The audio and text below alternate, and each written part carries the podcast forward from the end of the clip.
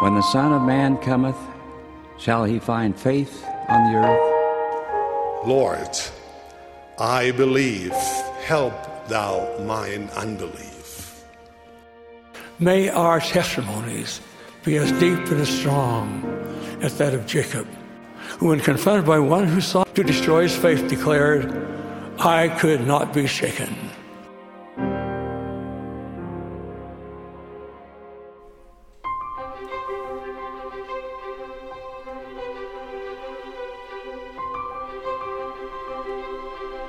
Hello, Unshaken Saints. I'm Jared Halverson, and welcome to a special storytime edition of Unshaken for this week. Now, we've been doing stories about Jesus since the beginning of the year, but today we're going to be doing stories from Jesus, namely his parables, the parables of the kingdom. Now, Jesus is famous for the stories that he told, and for good reason. They have stood the test of time. They have become classics of world literature uh, as well as of scripture because there is so much meaning behind the messages that he's teaching. If a picture is worth a thousand words, then a parable is worth a thousand lessons. And peeling off layer after layer of meaning is the point of the parables that he's teaching. If we can grow up in God and receive a fullness of the Holy Ghost, as we learn in D&C 109, then hopefully we can grow into a greater understanding of the things that the Lord is teaching here. If you think about uh, President Thomas S. Monson and how famous he was for his storytelling. That there were times as a kid I just loved his talks because it was that it was story time. As I got older, I realized, oh, he's teaching truth there. And what I thought was just a simple, you know, sit on the front porch with Grandpa Monson, so so to speak. No, this is a prophet of God explaining truth and teaching powerful principles. One of the things that made Abraham Lincoln so popular among people uh, was his homespun wisdom. And rather than just bark out orders and say how things had to be, he would often spin a yarn. He would tell us tell a tale, and people would get the message. And part of the power of that is it allowed people to feel that they were discovering the truth for themselves instead of having it be told so directly and didactically. Uh, we're uh, more active participants once we realize, oh, I mean, is, these are Aesop's fables, right? Uh, the, what is the moral of the story? And here we have these stories. Hopefully, we've been doing that ever since we began studying Scripture. Uh, hopefully, every story that we read, we're looking for principles. But these are such intentionally taught stories that Jesus de- definitely has particular principles in mind, and he's hoping that we'll get them. So I hope we get them today. Uh, the ones that we'll be studying, there are so many parables scattered throughout the Gospels, and many of the more famous ones will have to wait for, for coming weeks when we get the parable of the prodigal son or the Good Samaritan, for example, the parable of the rich fool or the ten virgins. There's so many classic ones. Today's, in some ways, are less well known because there's, in most of them, less of a plot. It's more of a picture that the Lord is trying to paint, and it's a picture of the kingdom of God. We're going to be spending almost the bulk of our, almost the entire time this week in Matthew chapter 13. We'll get some additional help from Mark 4 and from Luke 8, and then we'll finish off with some additional teachings that Jesus gives us in Luke chapter 13. But if you focus on Matthew 13, these are known as the parables of the kingdom. And what the Lord is doing in establishing the kingdom of God. Remember, we've seen this already. Repent ye, for the kingdom of God is at hand uh, that he's going about preaching the good news and showing the, the glad tidings of the kingdom. This is what it looks like to be part of the kingdom. Look at me, look at what I'm doing. Well, the, today we're going we're to see him teaching parables to help illustrate what the kingdom of God really is all about. And if, if I were teaching this to a, a, group of students, for example, I might ask them to start Will you draw me a picture of the church? Draw me a picture of the Church of Jesus Christ of Latter day Saints.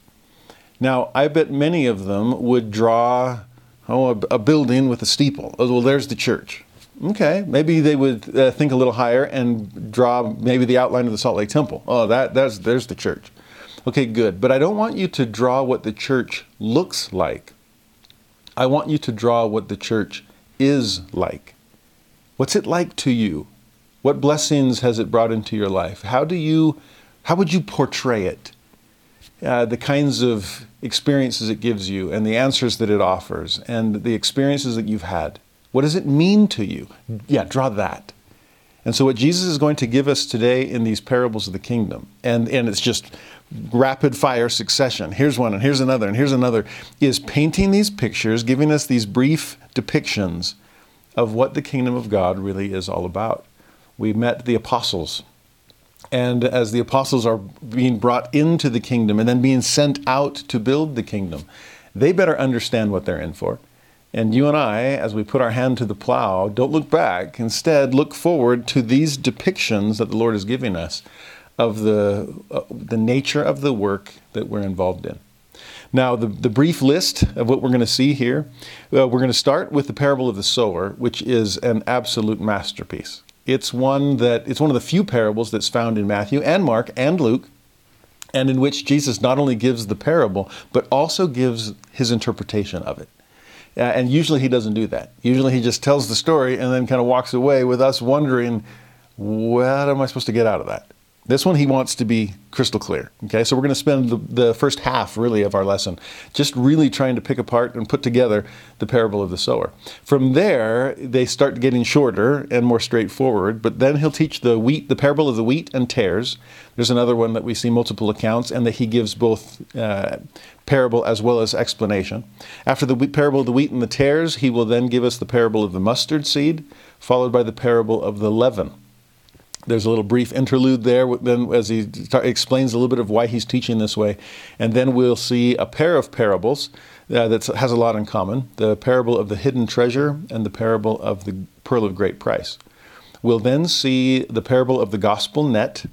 Uh, this would have been very appropriate for a bunch of fishermen that are now apostles. After which, I don't even know if we can call this a parable, but it's it's one of the final things that we'll see in Matthew 13 today and it's uh, a quick insight into a householder. We could call it the parable of the householder if you'd like.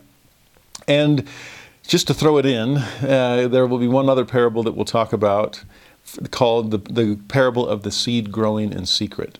That one is not in Matthew. Now, there's actually also another parable of the barren tree that we'll see from the book of Luke at the end of this week's material. But I want to include the parable of the seed growing in secret along with these parables of the kingdom in Matthew 13. Parable of the seed growing in secret is the only parable that is only found in Mark. And Mark t- talks about this. I'd have no idea why Matthew and Luke didn't choose to include it as well.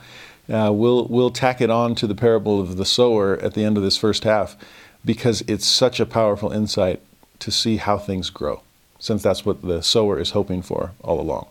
So, what, like I said, what we're going to see as Jesus is unrolling these parable after parable after parable is kind of shining a light or moving the camera around the kingdom of God so that we can look at it from different angles and understand what it is and and understand its history, or in Jesus' case, its prophecy, history in reverse, uh, what will come in coming days. So buckle up and uh, put your symbolism glasses on. This is something that we need every time we go to the temple, understanding that the story that is being taught in terms of creation and fall is meant to prepare us for the atonement. It's meant to help us see ourselves in the story and understand our journey through the plan of salvation uh, with those symbolism glasses on, everything we see in the temple has symbol written all over it. And so we are trying to understand the meaning behind what we say and what we do and what we wear and, and everything that we're involved in. And so, with a similar set of symbolic glasses, uh, let's go and, and understand these parables. Just really quickly, also, a parable itself comes from a Greek word meaning to place beside. And the power of these is what the Lord is placing beside one another is a temporal or tangible reality to place beside a spiritual one. If you're having a hard time perceiving these invisible truths, then let me paint you a visible picture. And by placing them beside one another, hopefully you're understanding the analogies that I'm trying to teach. So, with that, Matthew chapter 13, verse 1 the same day, and if you go back to the end of Matthew 12, it's the same day he talked about his true brothers and sisters, being those who did the Father's will. It's the same day he taught about insiders being judged and condemned by outsiders. It's been a busy day, and again, he's not done yet. But that same day went Jesus out of the house and sat by the seaside, and great multitudes were gathered together unto him. Luke says that they came to him out of every city which always seems to be the case for him, right? Massive crowds, mixed multitudes, people who just are clamoring to hear any word that comes from the Savior's mouth. I hope that includes us. Well, for that reason, because it's so packed, he went into a ship and sat, and the whole multitude stood on the shore.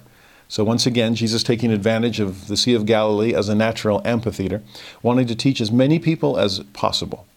Uh, and again, if this is a mixed multitude, no wonder he's going to begin this set of kingdom parables describing a mixed sort of soil. Verse 3 He spake many things unto them in parables, saying, Behold, a sower went forth to sow. And again, this is where the parable of the sower begins. But notice that he spake many things unto them in parables. And please do not be fooled by their simplicity. It's amazing how short and straightforward these are. If you're used to the Book of Mormon and its allegory of the olive tree, it's the longest chapter in the whole book because that is a story with so many details and such a long history as it's prophesying of the scattering and gathering of Israel throughout thousands of years worth of world history.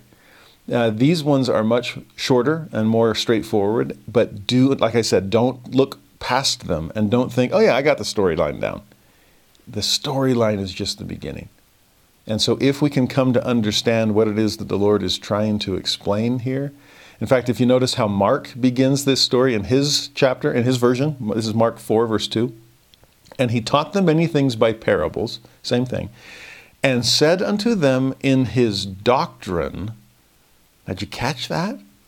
As far as Mark is concerned, the synonym for parable is doctrine. Oh, I'm teaching. This is not story time with Jesus. This is Christ teaching the doctrines of Christ. So pay close attention. Verse 4 is where, in back in Matthew 13, is where this parable begins. Well, technically, in verse 3, the, the sower went forth to sow. But here's where the plot thickens. And when he sowed, some seeds fell by the wayside, and the fowls came and devoured them up. Some fell upon stony places where they had not much earth, and forthwith they sprung up because they had no deepness of earth. And when the sun was up, they were scorched, and because they had no root, they withered away.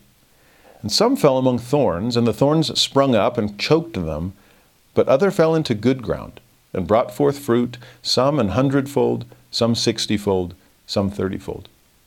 And that's it. That's the whole story. It's just under 100 words. That's all. And yet, lessons behind practically every one. Part of our challenge then will be to tease out meaning from those hundred words.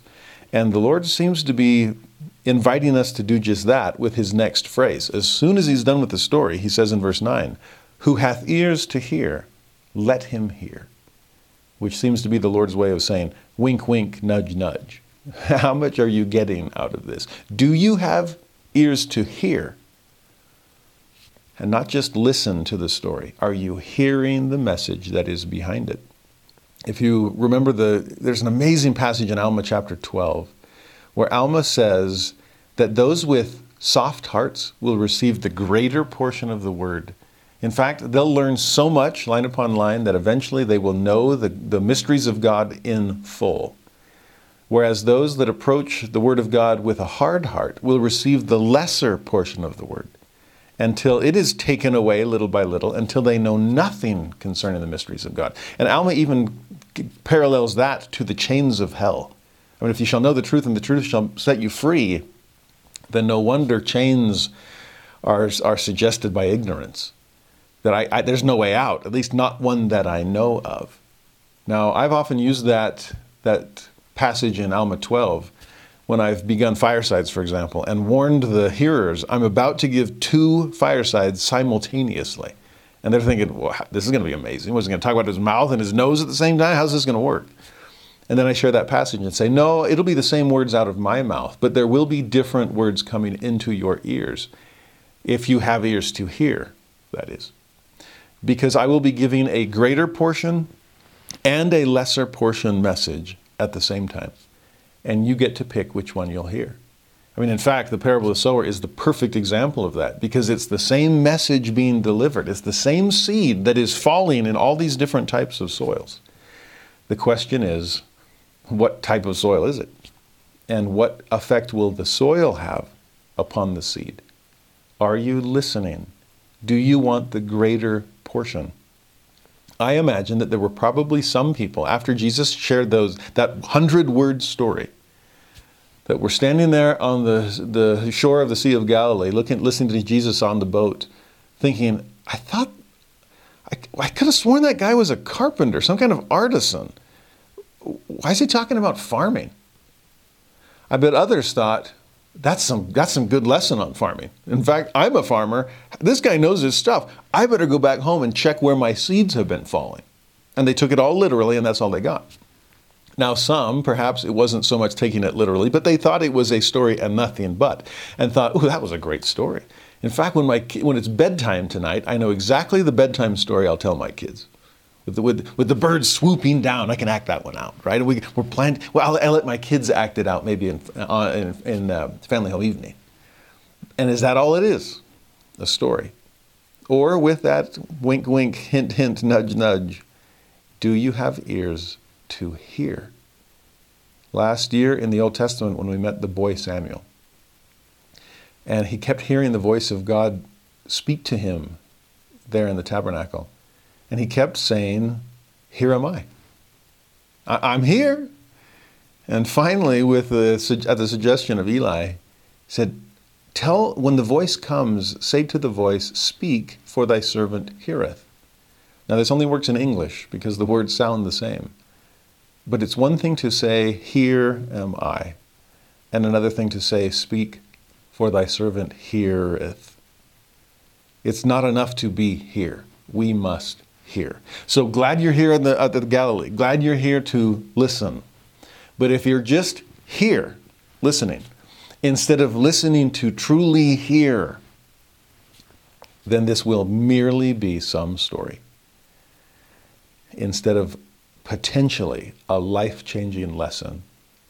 I imagine that there were some that had ears to hear, that walked home a little slower, and as they were passing along the wayside, soil that had been tramped down because of so many passersby, as they walked by and saw some stones on the side or saw thorns growing, as they, pla- as they passed well planted fields, I imagine that they remembered what Jesus had just told them and started thinking about the depth of their own soul and how the soul related to those soils. That, that was his purpose there.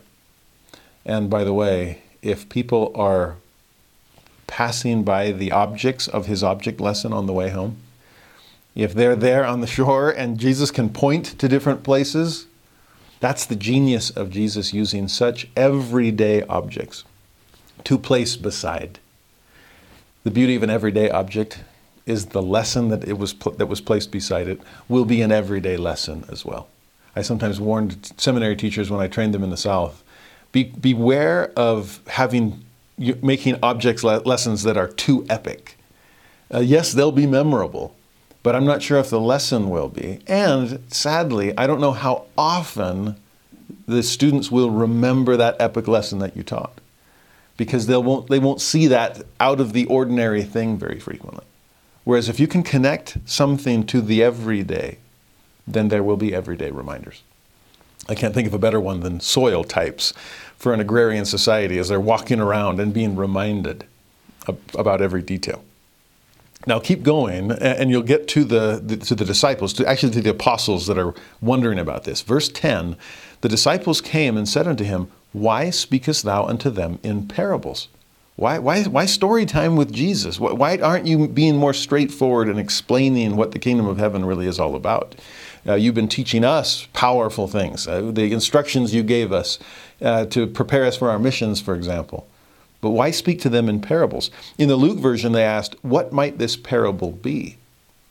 So it's not so much a matter of you, you, what, explain your methodology, but actually explain your message. What are we supposed to get from that?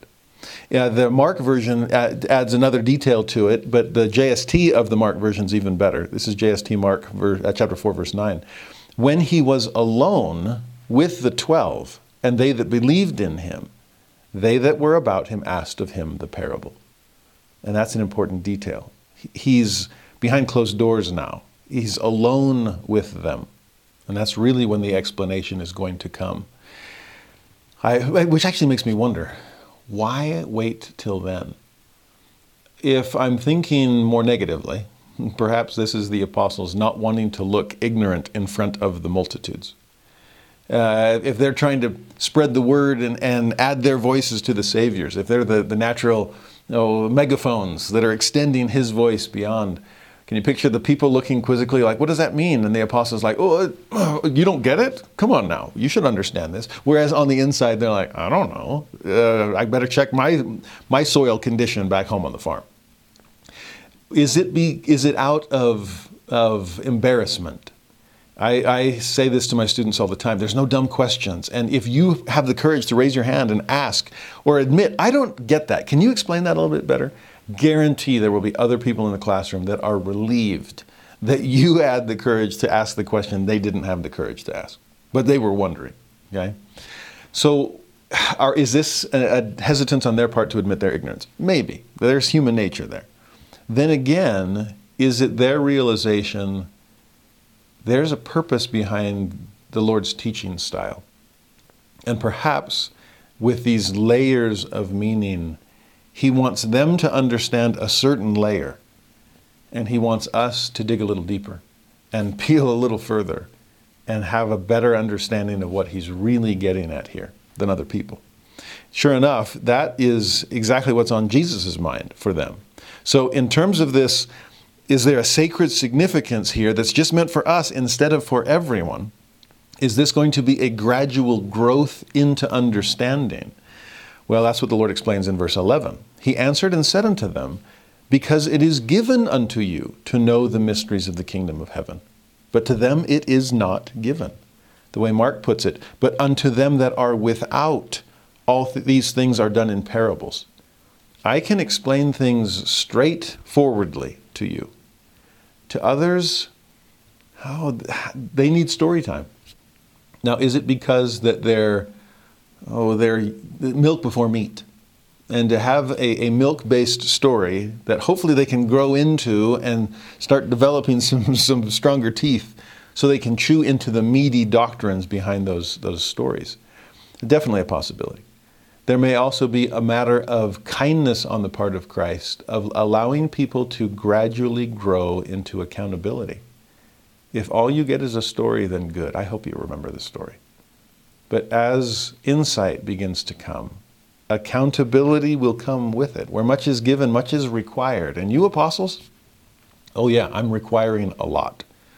And so I'm going to give a lot by way of straightforward explanation.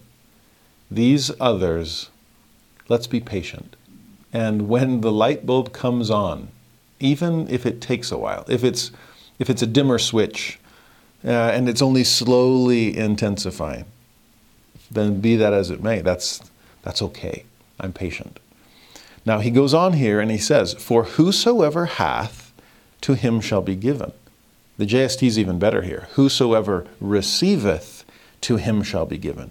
It's not just a matter of I have it it's that I have an open heart and I want to receive more. I'm a good receiver. I'm trying to get open. I'm trying to uh, get away from the, the d- defenders here. I, am coming back for the ball and I'll do something with it. I am a receiver of the word.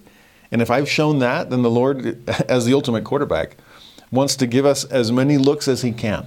Okay? So if you receive, to Him shall be given, and He shall have more abundance. Here's that greater portion of the word that Alma was getting at. On the other hand, whosoever hath not, and the JST changes that somewhat also, whosoever continueth not to receive. So maybe you were a good receiver for a time, but then thought you had enough. Like, ah, oh, no, I'm good, I'm good, I'm full. I've understood it all. I don't need to go back and read my scriptures more. I don't need to go back to the temple. I understand things. Oh, careful. If that's your approach, if you continue not to receive, then what's the result? From him shall be taken away even that he hath. And that's the lesser portion of the word Alma was getting at. You see, what the Lord is doing here in his teaching is he's thinking about students more than subject. He wants his pupils to become true disciples, and he wants to watch. What will you do with my word? You see this beautifully in the first chapter of the Book of Mormon, where it's tag team between Lehi and the Lord, and the Lord gives him something and just kind of waits. Will you continue to receive? And Lehi always does. So God always keeps teaching. Sadly, it's usually the student that rings the bell and says, Class is over. And the Lord sadly has to walk out of the classroom also thinking, but I was just warming up. Honestly, as a teacher myself, I feel that as I look at students uh, when they're there live. Sorry, you that are listening in or watching. But in, in a live classroom, you can get the feedback. And if I see that students are unengaged, I'm probably not going to be casting pearls before swine. Whereas when they are taking notes, when they are have that look of intensity, oh, I want to give them the good stuff because I know they will treasure it up. This is Moses turning aside to see the burning bush. And the Lord then speaks instead of just giving off a godly glow. That's the power of Scripture. And so, you apostles, will you continue to receive? If so, then I'll continue to teach. And stories that you've heard a thousand times will keep giving off lessons. Again, think about the temple endowment. And what is an endowment? It's a gift that keeps on giving. A financial gift to a university, for example, that you live off the interest because it's the gift keeps giving more gifts. And that's the lessons of the Lord. It's amazing what he's doing here. So, you want the greater portion, then accept the lesser portion and then allow it to grow within you. Keep on learning. One of my favorite passages that illustrates this, or at least reconfirms the truth of this, is in 2 Nephi chapter 28, verse 30. Listen to Nephi's promise. For behold, thus saith the Lord God. So it's not Nephi's promise, it's God's. I will give unto the children of men line upon line, precept upon precept, here a little, there a little. You get this sense of a gradual growth he goes on, Blessed are those who hearken unto my precepts. The first one, that is, because then they're going to get another precept to boot. If you'll hearken unto my precepts and lend an ear unto my counsel, right? Those that have ears to hear, let them hear, for they shall learn wisdom. The intelligence will grow into wisdom. Information will grow into application. They will learn wisdom. For unto him that receiveth, I will give more. There's that same idea that we're seeing from Jesus. On the other hand, from them that shall say, ah, we have enough. See that? They're not continuing to receive. I'm good. I've maxed out. I've heard this before. Well, from them shall be taken away even that which they have. And with that, we're back to Alma's insight that as students of the Lord, we are always either gravitating deeper into class or further out the door that we are going towards the greater portion or the lesser portion, to know everything or to know nothing. Choice is ours. Now, the Lord continues this explanation of his methodology to the apostles in Matthew 13 13. He says, Therefore speak I to them in parables, because they, seeing, see not, and hearing, they hear not, neither do they understand. They've got eyes, they're just not open. They've got ears, but not ears to hear. And so we're going to give them a, a gradual growth opportunity and a growth in an accountability as well. In fact, Jesus is just quoting good scripture here. He says, In them is fulfilled the prophecy of Isaiah. So here's Isaiah, he's going to quote, chapter 6, which saith, By hearing ye shall hear and shall not understand, because the ears aren't really ready for it. And seeing ye shall see and shall not perceive. This is going to be blind leading the blind. For this people's heart is waxed gross. Now, sadly, in our day, gross just means like disgusting, like, ooh, your heart. Grody. No, gross in this time period means thick or fat. So picture the heart of someone that has not been taking good care of himself. And so the heart, the, the picture the, the thickened arteries, the hardened heart the, the callousness, the unfeeling nature of some people. That's a gross heart. That's a thick heart, a fat heart. It's uh, buried so deep that the Lord can't reach his finger in to write upon the fleshy tables. Okay? That's the first problem. The people's heart is waxed gross. Second problem, their ears are dull of hearing. And is it dull because they're they've never been sharpened? They're just kind of going through the motions and, and semi listening in? Or is it dull because well, it started sharp, I just haven't been resharpening it. And I've been doing the same task, reading the same stories, going to the same temple sessions. And, and it's grown dull with time. Well, either way, I'm not hearing very well. And then the third problem their eyes, they have closed. This is willful blindness when it didn't have to be that way. And what are they trying to avoid? Tragically, the last phrase here that he quotes from Isaiah lest at any time they should see with their eyes and hear with their ears and should understand with their heart and should be converted and I should heal them. I mean, heaven forbid that that happen, that they actually be converted, that they soften their heart enough to understand, that they peek an eye open and actually see the glories of God that the Lord is laying before them, that they start to pay a little more attention give an ear,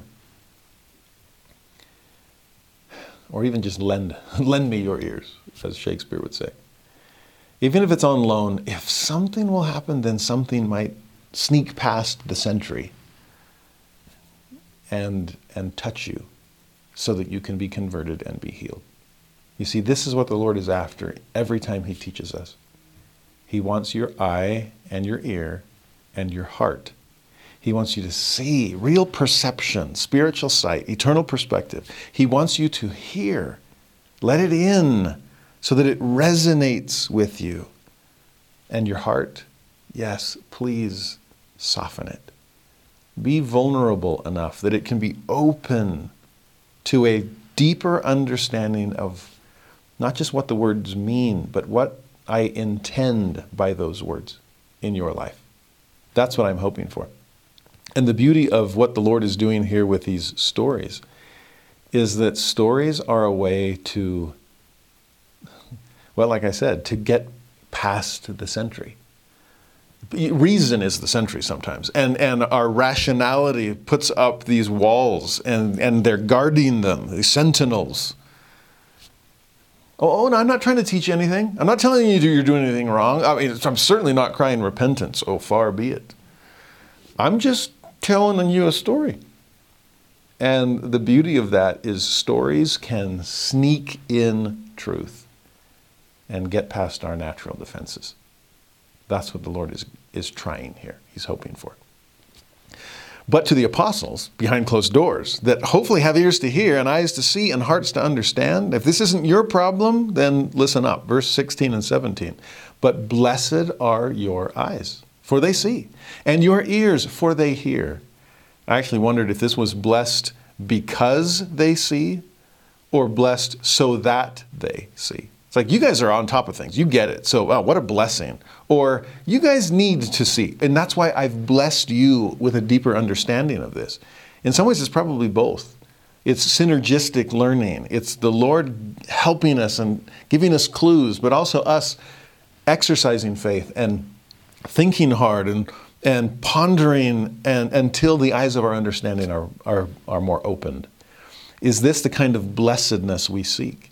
And then the Lord explains just what level of blessedness this is. For verily I say unto you that many prophets and righteous men have desired to see those things which ye see, and have not seen them, and to hear those things which ye hear, and have not heard them. Everyone else has been chomping at the bit. Past prophets, holy men and women of God that have been in, waiting in anxious anticipation for the dispensation of the meridian of times. People that have been looking forward to the coming of Christ. Well, Christ has come. I'm here. I'm with you. Remember, we talked about this with John the Baptist. Why is he greater than any other prophet as, as far as Jesus is concerned? Well, because it's not just prophecy, it's, it's the final pre- preparation for the coming of Christ. It's go time. And to think of these righteous men and women, to think of these many prophets, that oh, if only I could have lived to see that day. Remember, this was Alma, that lived just a little too early before the first coming of Christ, when he says, Would to God that it might be in my day. Okay, so be it sooner or later, in it I shall rejoice. But man, if I could be there. If that's the case of those that lived in the meridian of times, imagine those that live in the dispensation of the fullness of times. And what, what an honor that these are our days. Days never to be forgotten, as Oliver Cowdery said. Days to prepare for the second coming of Christ. Days to gather Israel on both sides of the veil. Days to do all the work so we can present to God his eternal family. Do, do we understand the kingdom of God? He's uh, about to explain the parable of the sower, but do we know what we're doing and the time period that we get to, to sow the seed? Oh, I hope you get a sense of the jealousy of prior prophets that, that didn't get to see what we are seeing, and sadly, perhaps taking for granted all around us. So to us, to them, verse 18 Hear ye therefore the parable of the sower. It is time for revelation to meet explanation. And who better to give it to us than the initial revealer himself? Again, that's the power of parables. It's the, it's the significance of symbolism. It's the teaching approach in the temple. The Lord reveals, let the Lord explain as well. Let him turn to him for a greater understanding. And here he's going to give it to them. Verse 19, he begins, When anyone heareth the word of the kingdom, and that's what this seed has symbolized all along. In fact, Mark clarifies this from the start. In his version, it's the sower soweth the word. Luke is equally uh, didactic. The seed is the word of God. And in fact, in the Luke version, at the very beginning of it, it's even a little clearer. Instead of Matthew's just a sower went forth to sow, in Luke's version, a sower went out to sow his seed. So this is personal pronoun here. It's not just any old seed, it's the sower's seed. And if the Lord is the sower, if the king is the one planting the word of the kingdom, it's his word that we need to be prepared to hear. Well, if when anyone heareth the word of the kingdom and understandeth it not, then cometh the wicked one and catcheth away that which was sown in his heart. This is he which receives seed by the wayside. You getting this, Peter, James, John, all, all the rest? But he that received the seed into stony places, the same is he that heareth the word, and anon with joy receiveth it, yet hath he not root in himself but dureth for a while, for when tribulation or persecution ariseth because of the word, by and by he is offended. You getting these two soil types down? Well, two down, two to go. He also that receives seed among the thorns is he that heareth the word, and the care of this world, and the deceitfulness of riches choke the word, and he becometh unfruitful. But, fourth type, he that receives seed into the good ground is he that heareth the word and understandeth it. The JST adds, and endureth. And if that's happening, hearing, understanding, enduring, then what's the result? Which also beareth fruit and bringeth forth some an hundredfold, some sixty, some thirty. And that's it. The explanation, if you count them up, totals just over 150 words, which to me is actually pretty revealing that if the story itself took less than 100, but the explanation took over 150, always assume that explaining things will require more thought, more effort, more time, more space than just hearing the story to begin with. I mean, no wonder these lessons are so long. Okay, it would have been just faster. Just read the scriptures to us and leave it at that. Oh no, we need to understand. Okay, understand, receive, uh, endure. We need to do all of that. So get used to it. It's going to take a while. Now, let's go for our own sake a little more slowly and take on each soil one by one. Because if we are fellow sowers, if we are under sowers, can we, can we use that title? the Lord is sending us out as disciples. I mean, hopefully, we're the ones that He invites into the house and explains things. Blessed are your eyes, your ears. You see, you hear. Are you getting this? Okay? Well, to make sure that we get it, let's go soil by soil and let's ask Matthew and Mark and Luke for as many details as each one remembers. This parable is one of the best places to practice a skill set we need to develop as we become good students of the New Testament good students of the Gospels, I should say, because the three synoptic Gospels, and especially the final week of the Savior's life, John will chime in on everything there too. And so we'll have the full four versions of everything. But this is a chance where we really need to get a little more. Uh, need a little more dexterity with our fingers to be able to flip back and forth between Matthew, Mark, and Luke to bring in every detail we possibly can. For me, charts help with that. so if you're listening to this on the audio only podcast version, you might want to jump over to YouTube and, and be able to watch this because here's some, some charts to see each of these soil types side by side. So we'll see the wayside, stony ground, thorny ground, and good ground. If we want to start making this more personal, we could describe this as the hardened heart versus the shallow heart versus the worldly heart versus the fruitful heart the type of soil is our soul, and it's our heart that hopefully is not so gross, so fat, so thick, so calloused that we can't receive anything. But that's the kind of that, that's what the Lord is trying to get us ready for. Okay, the, the preparation of the heart. Now the next row on our chart, what could we add? What are we seeing here? Look past the soil and look at what the seed is is becoming. And what kind of plant will I behold there? Now, sadly, on the wayside, there's no plant to see. It got trampled down, not never germinated. The, the birds of the air came to swoop down and, and gobbled them up. So no plant in the wayside. On the stony ground, there is a plant, or I should say, there was a plant. I mean, there had been some good growth, but all I'm seeing now is a withered plant. It's evidence of life past, but no life present. The thorny ground, meanwhile, what do I see? There's a living plant. That's the good news. It survived. Unfortunately, it's not bearing fruit. Okay, why, why, is, why that? Hmm, okay, so something went wrong there. It's still occupying the ground, it's still growing, it's just not producing. For that, you have to turn to the good ground, where you will see plants proliferating. You will see fruit multiplying 30, 60, 100. One other thing to add here that I think is fascinating if you were to oh, cross pollinate, since we're talking about growing seeds.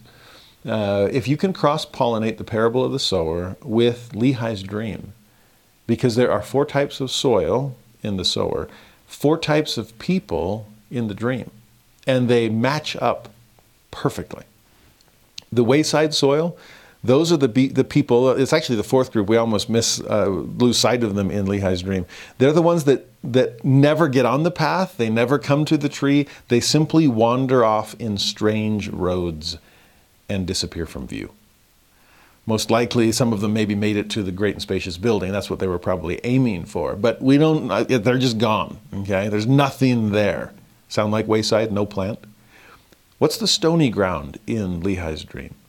Well, if the plant grew up but then withered and died, think about those who made it to the tree, partook of the fruit, but then feeling ashamed because of the mockery from the great and spacious building, they fell away. Sound like the, the, the evidence of a dead plant that once was? Who's the thorny ground then? These are those that are living but unfruitful, the worldliness that's choking out the Word of God sound like the great and spacious building itself? Those that are pointing the finger at, at others? And then finally, the good ground. Well, obviously, those are the people like Lehi, like Sariah, like Nephi and Sam, but sadly, unlike Laman and Lemuel. These are they who came to the tree, partook of the fruit, and stayed there. In fact, most likely started like Lehi, inviting others to come to the tree as well. Now, are we are we seeing this across the spectrum? We, uh, do we have this chart in mind that these four different types of soils and types of souls, as we are trying to make our way back to God? This is a parable of the kingdom, after all. Now, like I said, what we're going to do is we're going to ask Matthew, Mark, and Luke for every detail they can give us about these three different soil types, and we'll take them one by one. First, wayside. And for this, we'll need Matthew 13's help, Mark 4's help, and Luke 8's help. And prepare yourself for a bunch of charts as we go through each, each soil type one by one. Now, with the wayside, we, we, the first thing we learn is that the fowls came and devoured those seeds. So, no wonder there's no plant there. There's no chance for it to grow. And in some ways, the sooner the better. We'll see that in the interpretation. In the Mark version, same as the Matthew, it's still the fowls coming to devour it. But in the Luke version, one added detail these seeds were trodden down, and the fowls of the air devoured it. So in this case, again, wayside is like the sidewalk.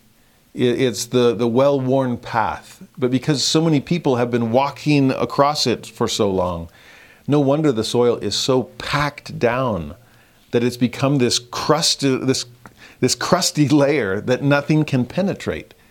You, you I, see chances to fall there, yeah, it's going to get trampled down.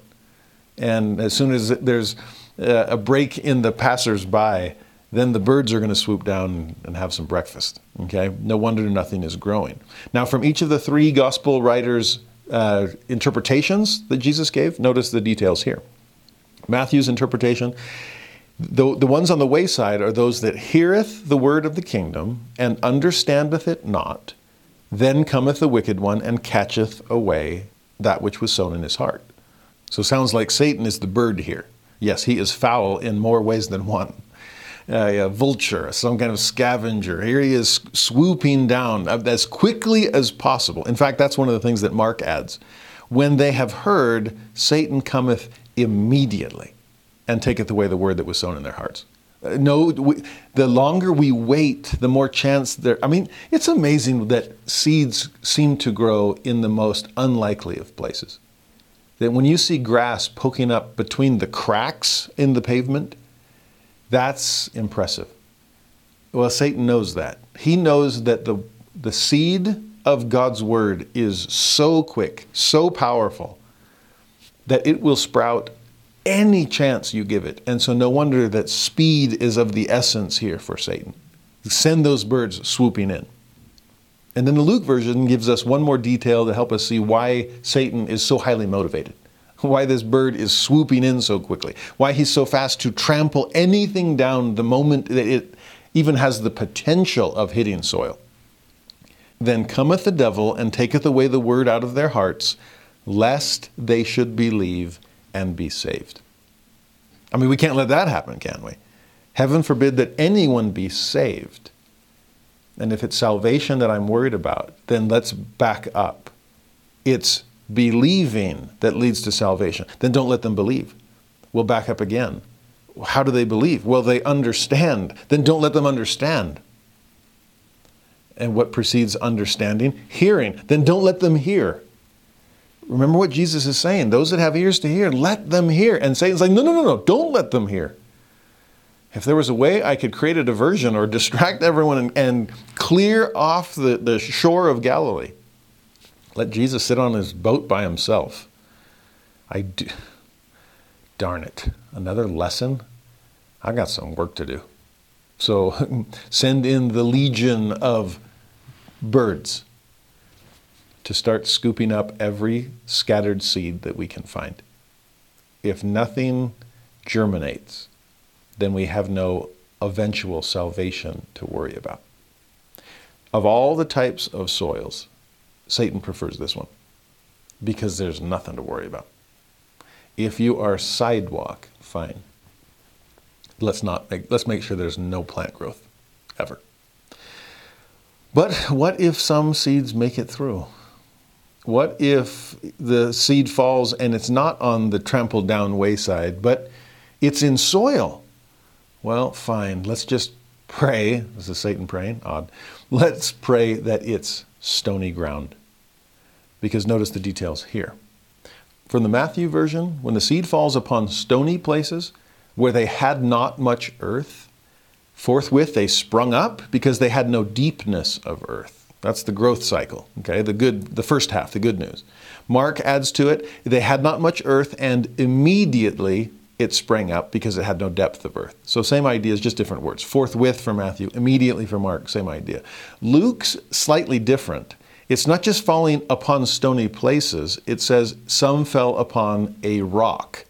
now, not just, so it's not just going to get in through the cracks, it fell onto a rock itself. Yeah, good luck growing at all. This is, this is, you might as well be on the wayside. The wise man may have built his house upon the rock, but the wise farmer never would plant his seeds there. Okay, we need better soil than that. But there, even on the rock, it did spring up. Shocking, miraculous. Now, if that's the growth cycle, what's the death cycle? Second half of each of these accounts, Matthew's, when the sun was up, they were scorched. And because they had no root, they withered away. And of course, they're going to have no root. There's no deepness of earth. There's no way for it to, to get any deeper down. I mean, it penetrated the top layer, okay? So it's beyond the wayside, but it, it's not getting very far. In the Mark version, same idea. When the sun was up, it was scorched, and because it had no root, it withered away. In the Luke version, it gives us a clue as to why that root was so necessary. It says, as soon as it was sprung up, it withered away because it lacked moisture. Now, do we understand why roots are so important? Especially in the typically dry, arid soil of the Holy Land? To think about the sun beating down upon these poor plants that, that are just beginning to grow. They, and there's some good potential here. They sprang up the problem is, with the sun beating down, if you don't have a water source, then of course you'll wither. Of course you'll be scorched. And where will that water be? If, even if it rains on stony ground, where does the rain go? It hits the top layer, it can't penetrate this, the, the stones, and so it's just runoff. Yeah, here's flash flooding for you and to think about what's happening here on stony ground that yeah maybe you got a no wonder it sprang up. The, it, the, the rain fell and immediately it soaks in that top layer and it's good to go until the rain stops. And there's no moisture at that shallow depth. You're going to have to dig deeper if you really want to find this well of living water springing up within you like Jesus told the Samaritan woman at the well. You got to dig deep. You got to send down tap roots because who knows how far down the water table is. That's the real challenge here. If you see what Jesus says by way of explanation, notice his description here. Because what, what I love about this is the, the, the enemy to the stony ground is the sun. But Uh, you farmers out here out there probably know this better than I. I, I could have sworn that sunlight was good for plants. Is some kind of photosynthesis thing I learned in high school biology? Yeah, sunlight is really important, but so is water. In fact, one without the other, that's where the real damage comes. You have to have both to survive. And in fact, if you have sufficient water, then bring on the sun. I'll have incredible growth and, better yet, sustainable growth. Keep that in mind as we turn to the interpretation, because the sun can be a good thing as long as we are tapped in, tap root, to a source of living water that will allow us to metabolize the kind of sunlight that's coming in. Notice Matthew's account of the explanation. The, this stony ground soul are the ones that hear the word and anon with joy receiveth it. Anon means quickly, immediately. In fact, that's the word Mark uses. When they have heard the word, immediately they receive it with gladness. So we've got the joy, we've got the gladness. Luke, we're back to joy. When they hear, they receive the word with joy. So good news. If we stopped there, awesome. In fact, maybe now you can't even tell up to this point. Is this, is this plant going to stay or go? Will it thrive or will it wither? Because all indicate, I can't tell what's down beneath but this top layer of soil. Did I strike rock? When I lived in Tennessee, we first moved there, and my kids wanted a, a trampoline. And I wanted to give them one, but I wanted it to be safe. So I'd seen this in Utah, these in ground trampolines where the trampoline is on the same layer as or the same level as the as the grass. It's great. There's not as far to fall. So I grabbed my trusty pickaxe and shovel and went out to the back corner of the of the backyard and started to dig. Well, it wasn't long before my neighbors came over and said, uh, "Y'all aren't from here, are you?" like, why? How do you know? I said, "Because uh, nobody digs in Tennessee." Uh, you ever heard the, the one of the state songs, Rocky Top? Because that's what it is. It's just Rocky Top, Tennessee. And go walk, drive through the free, down the freeway, and you'll see wherever they had to cut through the hillside to to make the, the you know highway construction. John the Baptist would would not have wanted to live in Tennessee. Uh, it's it's Rocky Top, where you'll see the side of the hill, and it's rock all the way down with just a little dusting of soil on top, enough to let stuff grow. Well, good thing it rains all the time, because it would have been hard for you wouldn't have these plants wouldn't have survived in a de- desert climate, because there's no depth of earth. It's just rocky top. And so my my kind neighbors were like, "You're going to hit rock any second. It, you're going to have like a two inch margin for your kids to bounce. It's not going to be enough." And I, clueless but optimistic, said, "Oh well, it's okay. I'll get, at least I'm getting exercise. I'll just keep digging away and see what happens." Well, I did hit Rocky Top, but miraculously, it was three feet down, like the exact level of where my trampoline needed to be. My neighbors came back and were dumbfounded, like, You lucky guy. I mean, you must have picked the one spot in the state where you could dig three feet down. Well, I'll take it. But to think about this idea of rocky top, there's no depth, my roots can't penetrate. I know there's water down there somewhere. I just can't access it. And as a result, I'm dead as soon as the sun really starts beating down. What could have given me life will rob me of it instead. So notice this description. Keep going with the interpretations. Matthew's, yet hath he not root in himself, but dureth for a while. Or Mark, they have no root in themselves, and so endure for a time. Same idea. And then Luke, these have no root, which for a while believe. So again, there's this sense of all looks well at the beginning. Think about converts who join the church and they look as solid as anyone else. And yet, how many are those who fall away as opposed to those who become lifelong disciples? So much of it is the depth of their taproot. And again, notice the detail there why did they only dureth for a while? That's a shorter form for endureth. It couldn't endure. It only endured for a time. It's for a while they believed because of that lack of root. But notice how Matthew and Mark both said it no root in himself, no root in themselves.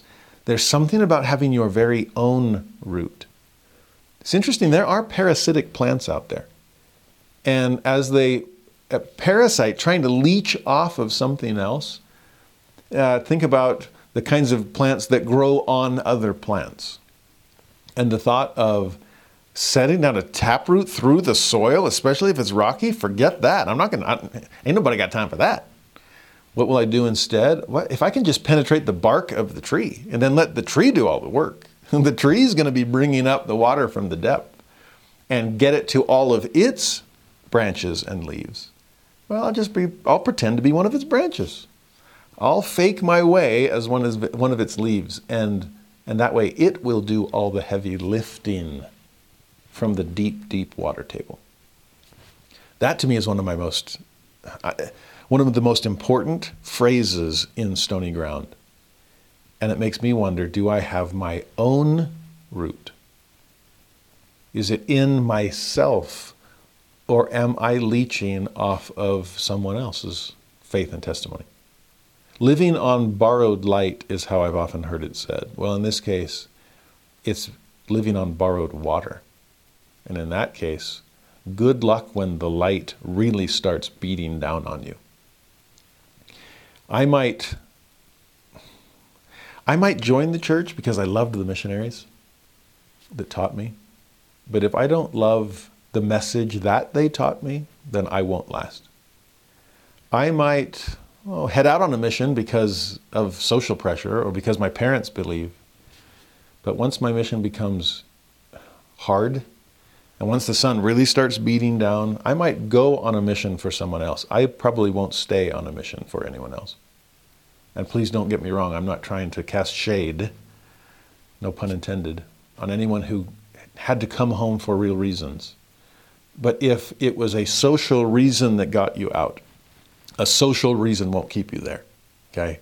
You have to have your own root. And even with your own root, sunlight can still beat down. It's, it's going to be hard.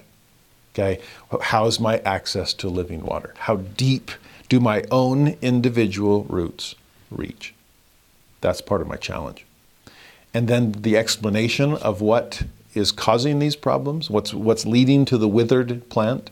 I love these ones. Matthew's version, when tribulation or persecution ariseth because of the word, by and by he is offended. Now we're starting to see what the sunlight represents, okay? This is what you're up against. This is what could cause growth if you had enough water, but is causing death because you're not tapped in independently. So in Matthew's version, it's tribulation and persecution. In Mark's version, afterward, when affliction or persecution ariseth for the word's sake, immediately they are offended. And in the Luke version, in time of temptation, they fall away. Now, notice some differences here. So, but combine the three, let's harmonize the accounts in this one. And what is the sunlight? What ends up beating down on us and ends up beating us down? It is tribulation, persecution, affliction, and temptation. Interesting. Tribulation and affliction, let's put those together. That's just adversity. Not just. adversity is rough. You go through hard things. And I, I, just can't cope with this. I can't handle this. I'm, I'm out. I forget it. Where is God in all of this? And we don't think we lose sight of the capital S O N because we're being beaten down by the lowercase s u n. Now, what about persecution? That's an intense one. That I believe, I have faith, I have my own testimony. I can handle hard things. But when it's a man made hard thing, when someone else is attacking me, oh, pray for those that persecute you despitefully use you. Pray for them. Love your enemy. We needed all those uh, instructions in the Sermon on the Mount. But if we're not tapped into the Lord's living water where we can turn the other cheek, if we're instead responding in kind and we're angry, then yes, our the plant of our testimony and spirituality will end up shriveling and dying. And then the third one, temptation, that's a rough one too. Can I handle it when I'm tempted? Or do my best intentions evaporate because I don't have sufficient moisture to keep me trusting in God's ability to lead me not into temptation and, in fact, lead me out of them? Okay? Now, for some, this might happen slowly. For others, it might happen very quickly. And both Matthew and Mark give us those options. If remember in Matthew's version, it was by and by he is offended. Eh, by and by, it takes time. Whereas in the Mark version, immediately they are offended. Some fast or slow, if we're not tapped in to living water, beware of the sunlight. Sunlight that could have helped you grow. Now turn to the thorny ground, our third soil type. And in the description of the soils, Matthew says the thorns sprung up and choked them, choked the seeds. Mark's version, the thorns grew up and choked it, and it yielded no fruit. So again, there we see it's still there. It's just not giving any. It's not giving off any fruit. Yeah, the plant is alive but unfruitful. And in the Luke version, the thorns sprang up with it and choked it which is an interesting detail. With it, it's like there was nothing in the soil. I wonder if this was just freshly plowed and both good seed and the seed of good plants and the seed of weeds both look at it going, oh, dibs, I want that. Or is it that Satan wasn't even worried about the, the soil until the seed was planted? And then all of a sudden it's like, oh no, good growth is going to happen. Well, if it, if it can grow good plants, it can probably grow bad plants too. So let me in on that action. And immediately it springs up with the, the plant. Thorns and plants growing together, side by side. Sound a little like human nature? That we're improving in some areas and getting worse in other areas, and my strengths and my weaknesses are all rolled into one, and that's just, that's the mix and mess that I am. Also, notice the springing up of Matthew and Luke versus the growing up of Mark. And so these weeds that end up entering our lives, did they come quickly or did they come slow? Eh, in some ways, Satan doesn't care as long as they come. Something to distract. Something, I mean, it sounds like this is good soil because stuff's growing there. All kinds of stuff is growing there. It sounds like there's plenty of moisture and plenty of depth of earth. I honestly wonder is there much difference between thorny ground and good ground before anything's planted? I mean, the fact that the thorns will grow there right alongside something better, the real difference is are you weeding? because bad stuff's going to grow as soon as you give it a chance. My wife always laughs that as soon as the bed is made, kids will come out of the out of the, the shadows ready to jump on it. There's something about a nicely made bed that's just asking, mess me up. And same with a freshly plowed or freshly weeded garden. All kinds of stuff is going to grow there. Okay? And some will spring up immediately. Some will grow up over time. We need to be ready for both. And then from the explanations of all three, Matthew's version, these are the people that, who heareth the word, and the care of this world and the deceitfulness of riches choke the word, and he becometh unfruitful. Now we're starting to identify what types of weeds are these? What types of thorns? Matthew's care of the world, deceitfulness of riches. Mark's version, they hear the word, and the cares of this world, I wonder if there's a difference. Matthew's is singular, Mark's is plural. Do I have worldly cares? All these things pulling at my attention. Or is it just worldly care? I care too much about the world. I'm just kind of drawn towards Babylonian things. They're just so appealing. Well, whether it's care or cares, it's the world we're up against. And it's the world that's choking out our potential growth and fruitfulness. Add to that, Mark says the deceitfulness of riches, just like Matthew did. But notice this one and the lusts of other things. As soon as those enter in, they choke the word and it becometh unfruitful. Lusts of other things. What I'm hungering for, this is change the stones to bread. This is worship me and I'll give you the kingdoms of the world. This is Satan's a master when it comes to planting weeds. Or Luke's version, we'll add another detail here. When they have heard, they go forth and are choked with cares. Saw that before. Riches. Luke doesn't let us know just how deceitful those riches are, but thankfully Matthew and Mark both did. Careful about that wealth. It's going to trick you, it will deceive you into thinking that you're going to do good things with it, where you probably won't. But here's the other one and pleasures of this life. I mean, it may not be so immoral to, be, to qualify as lusts of other things, but eh, just pleasures. The pleasures of this life. President or Elder Maxwell used to say it's not always transgression that keeps us from God. Sometimes it's just distraction to divert ourselves from other things. Well, because of those cares and those riches and those pleasures of this life, compare that to the joys of the next life. No, just this one just the, the, the things I can see right in front of me. I've got worldly myopia, and this is all I can see. Well, if that's what you're focused on, then you will bring no fruit to perfection. Ah, interesting detail there. The other ones that just they become unfruitful.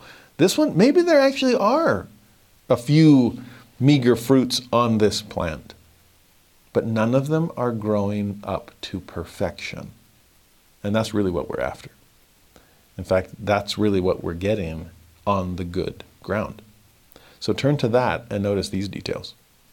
For Matthew's version, they brought forth fruit, some an hundredfold, some sixtyfold, some thirtyfold. In Luke's version, it just springs up and bears fruit an hundredfold. So for Luke, it's just like, wow, this, and this is miraculous multiplication. Like, wait, really? I planted one seed and it grew a plant that eventually pr- produced a hundred seeds of its own? Uh, wow. Talk about good ROI. Your return on investment is incredible here. Now, that's the Luke. The Matthew, like I said, it's not always that way. Sometimes it's 100. Yeah, take, take the miracle when it comes. Sometimes it's 60. Sometimes it's only 30. But at least it's growing. And in fact, that's where I prefer the Mark version over either Matthew's or Luke's because it takes the three accounts that, or the three numbers that Matthew gives, but reverses them. Mark's version, it did yield fruit that sprang up and increased and brought forth some 30, some 60, some 100. And based on plant growth, I wonder could that be the same plant over time? Instead of just, oh yeah, there are three different types, and some grow a little and some grow a lot, and that's just how it is. Now, yeah, there's some truth to that. Uh, we see in the parable of the talents, some got five, and some got two, and some got one, and that's okay. Okay? The Lord's still giving to everyone. But I also wonder if you keep working the soil and keep nourishing the plant, and you're pruning and digging and dunging and doing all those things that the allegory of the olive tree says that we should, then a 30 fold growth this year, I wonder if we could get it to a 60 fold growth next year. I'll give it time, keep working on it, be patient, and I'll bet that even this tree can eventually produce a hundredfold. That's why when Mark says it sprang up and increased, ah, we're getting better with time.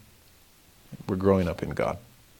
Again, compare that to what we saw about springing up and then withering on the stony ground. This is springing up and increasing. And then from the three explanations, Matthew, Mark, Luke, of, of the good ground, the way Jesus describes them are that these are they that heareth the word and understandeth it, which also beareth fruit and bringeth forth, some an hundredfold, some sixty, some thirty. So for Matthew's version, you hear and you understand. That's the key to good growth. It's the exact polar opposite of the wayside that wouldn't hear and did not understand. Okay, we're seeing the opposite there, the extremes. From Mark's version, these are the ones who hear the word and receive it and bring forth fruit, some 30, some 60, some 100. So you hear the word and receiving. Is receiving and understanding the same kind of idea? I get it, it makes sense. Or I have an open heart, an open mind. I want more. I continue to receive. Well, no wonder I continue to increase, right? And then the Luke version, this is maybe the best of them all. In an honest and good heart, having heard the word, keep it and bring forth fruit with patience. So many great details there. What is the good ground? Oh, it's the heart. And what makes the soil so productive? It's that the heart is good. Well, what do you mean by that? It's honest. That's amazing. An honest heart. Are we being honest with the Lord in terms of what He's taught us? Are we being honest with the spiritual experiences that He's given us to confirm that the seed is good? I hear so often people who have left the church that loudly declare their honesty. The way they always say it is their intellectual honesty. I, I've just seen too much messiness in church history. I, I see the, the, the fallibility of, of prophets of God. And I just, to be intellectually honest, I, I can't stay in the church. Okay? I'm grateful for your integrity. I'm grateful for your honesty. But is, is it solely intellectual honesty? What about your spiritual honesty? That's why most of them have completely jettisoned spirituality as far as the Spirit's ability to confirm truth that doesn't always make sense in a merely intellectual way. Are you being spiritually honest with the experiences that you've had? Or are you now reframing all of those spiritual experiences to chalk it up to nothing but elevated emotion and confirmation bias? Is that all that it was for you? There is no Holy Ghost. Oh, well, then no wonder there's no plant here anymore. You've uprooted it, even where there had been sufficient moisture. Nope. Uh, are you being honest with what the Lord has confirmed to you in the past? Then hold the good ground that you've already gained and start pulling out the weeds that the adversary is trying to plant. Gather out the stones. This, this is a good place to grow. Honest, good. You hear the word, you keep the word. You shoo away those fowls that are swooping down trying to gobble it up. No, I'm keeping it. I'm not going to allow myself to wither like the stony ground. I'm not uh, going to allow myself to be distracted by the weeds of the world like on the thorny ground. No, I'm keeping it and I'm bringing forth fruit. Notice the detail with patience. Maybe I am only a 30 fold increase. In fact, maybe I'm only one or two. Maybe I've got fruit and it's not yet to perfection, like we saw on the thorny ground, but at least I have a fruit. Okay, now do some weeding. You've got good ground, there's enough moisture. Here comes the sun. Quit allowing weeds to distract and divert your strength into lesser things. And with your patience, your fruit can grow up unto perfection with your patience and care. The sower himself will help you become more fruitful than you could possibly imagine. 30 to 60 to 100. It takes time. Wait for another growth cycle. Now, are these soil types making sense? I hope so. Are we, is it worth the effort to bring in all the added detail from every writer that re- recalls it? I hope you know that that's yes. But I also hope that we're seeing that this goes beyond, in fact, even in the way I've been trying to explain this, I've been jumping back and forth between different soil types because there's so many different parallels and similarities and connections between them, which ought to alert us that the Lord is not describing four completely independent types of people. And that's just how you were wired, and that's what you are. And sorry, you came to earth as wayside soil. No. What we're seeing here are not four drawers that we pull out in different types of people, but rather a broad spectrum of soil types, of soul types. And there is a possibility for movement across that spectrum in either direction there seem to be four main areas across that spectrum. And those describe the four different soil types. But think about what can happen to get people to move one way or the other. And this, to me, is one of my favorite things to wrestle with when it comes to the parable of the sower. Years ago, I wrote an article about the parable of the sower to really lay it all out. I can put a link to it in the, in the video description if you want. But to see, because here's the thing if the Lord is teaching the apostles, and they are fellow sowers of the seed. You're going to be out planting the word of God left and right, and you're going to meet all kinds of people. You already have. Uh, here we are there with the mixed multitudes at the Sea of Galilee. Don't give up on someone just because they didn't listen the first time. You need to be patient. uh, you need to work on weeding and gathering out stones and, and breaking through the hardened crust of a wayside person. You even need to keep an eye out on the good soil because Satan has a way of never giving up on them either. And so this now becomes an eternal tug of war with Satan on one end of the spectrum trying to draw everyone toward the wayside because that's his ultimate goal. Whereas the Lord is on the opposite end of the spectrum, doing all within his power to coax us all onto good ground. So, to me, the beauty of all of this is the reality that people can change. Let's see how. One final chart here, okay? The master chart. Let's lay out our four soils again wayside, stony ground, thorny ground, good ground. Let's remind ourselves that it's the heart that we're really looking at here the hardened heart, the shallow heart, the worldly heart, the fruitful heart. Let's let Lehi join in and remind us of the people in his dream, those that wander off in strange roads, those that partook of the fruit but fell away, those that found a new home in the great and spacious building, and those that partook of the fruit and remained at the tree. Now, let's look at Satan's efforts first as he's pulling everyone in his direction. What's his goal on wayside soil? Keep people from obtaining the word. Don't even let them hear it. Let's lock up scripture through much of the Middle Ages. Let's let's oh close the doors of our nation to messengers of truth. Let's do every that, that's the, the best because then nothing happens at all. Okay? If we can nip this in the bud, if we can send the, the birds swooping in immediately. So keep them from obtaining the word. Now, if something slips through and uh, a, a seed, the, the bird didn't get there in time and now it touched ground, well, fine, trample it out. Trample it immediately. Keep them from understanding the word. And if by any chance they actually do understand it, then by all means, keep them from believing it. Those were the verbs that we saw throughout these accounts obtain, understand, believe. And each one is a chance for Satan to withdraw and regroup and try harder. I couldn't stop them from obtaining it. Fine, stop them from understanding it. Couldn't stop them from understanding it. Fine, stop them from believing it. And we see him doing that all the time.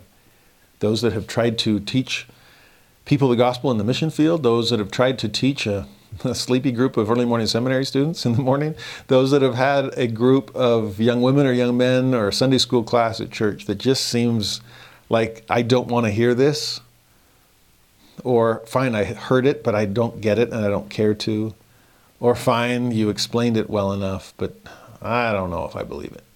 Well, welcome to the wayside. What does he do though if you get through that? And the seed gets across, gets past the top layer, but there's not a lot of depth there.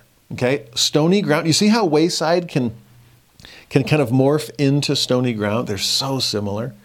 Notice what happens here. What's Satan's game plan for stony ground? Well, fine. Let's restrict knowledge and testimony. They have a little. Let's make sure they don't get a lot. Okay? If we can stop them from continuing, since this is a, a growth cycle or a, a shrinking cycle, since there's no static stability here, you're either increasing or decreasing in light and truth, then fine, let's not let them increase. Restrict it. Don't give them any depth of earth. In fact, the depth it goes along with desire. Let's rob them of any kind of desire. And that way they can rest content with their shallow spirituality, when, in which it's only a matter of time that they'll end up dying spiritually there's plenty of sunlight out there to beat down upon them. So, yes, rob them of a deep desire. Another approach is to keep them from gaining their own testimony. Oh, no, go ahead and leech off of a church leader. Go ahead and, and mooch off mom and dad and live on borrowed light because the day will come it will be insufficient for you. Yeah, let's make sure that they have no root in themselves. Let's cut them off from sources of living water.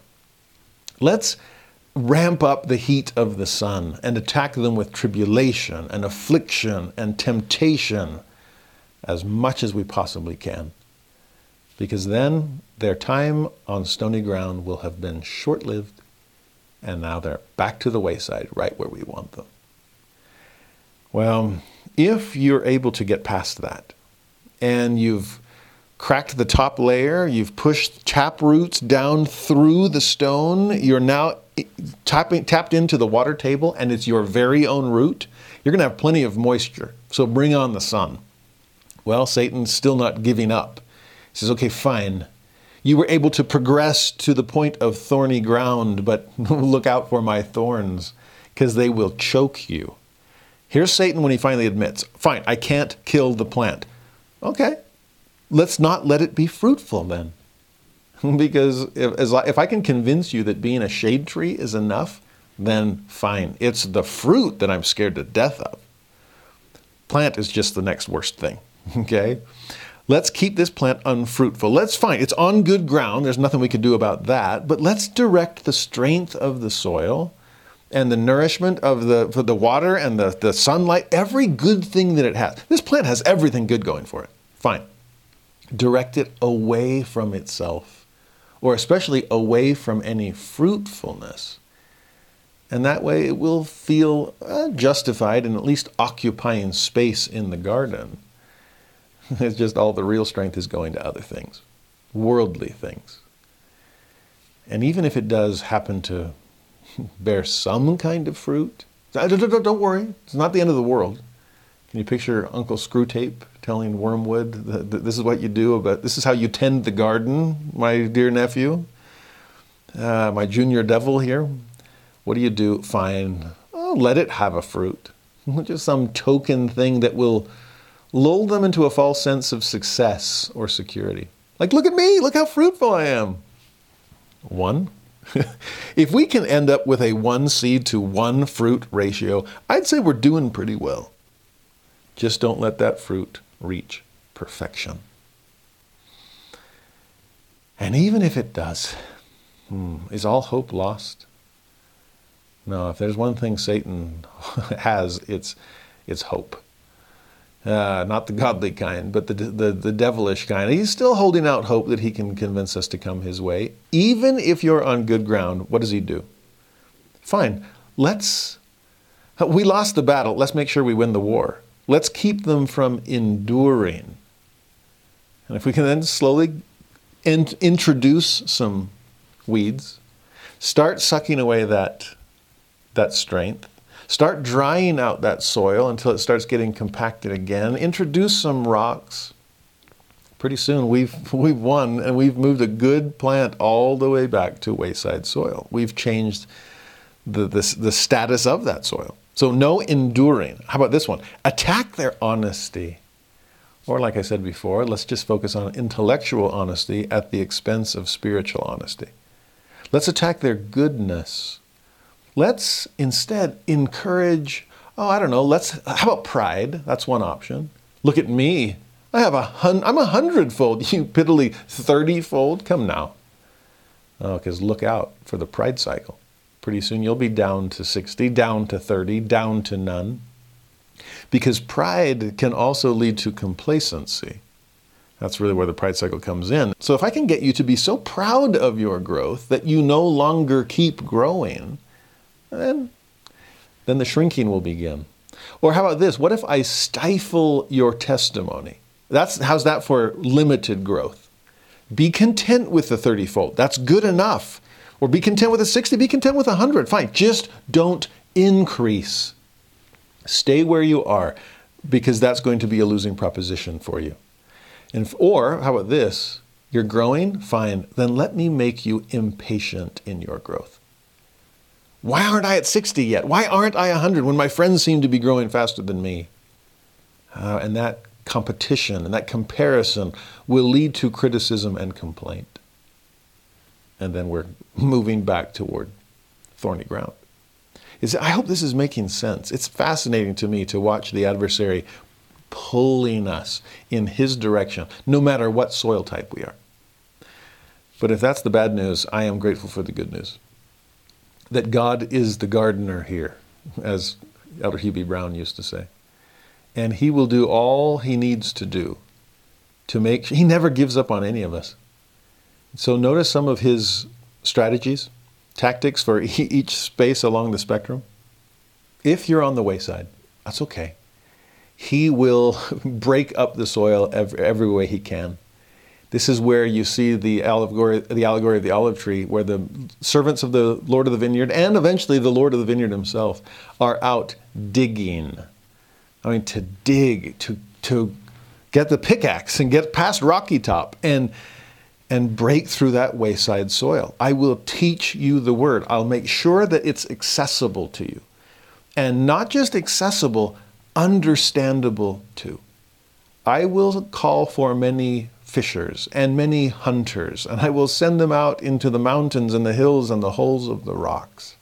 I will make you fishers of men. I will call missionaries, elders and sisters, and old and young, and I will send them across the earth to break up wayside soil. You I want you to have the word.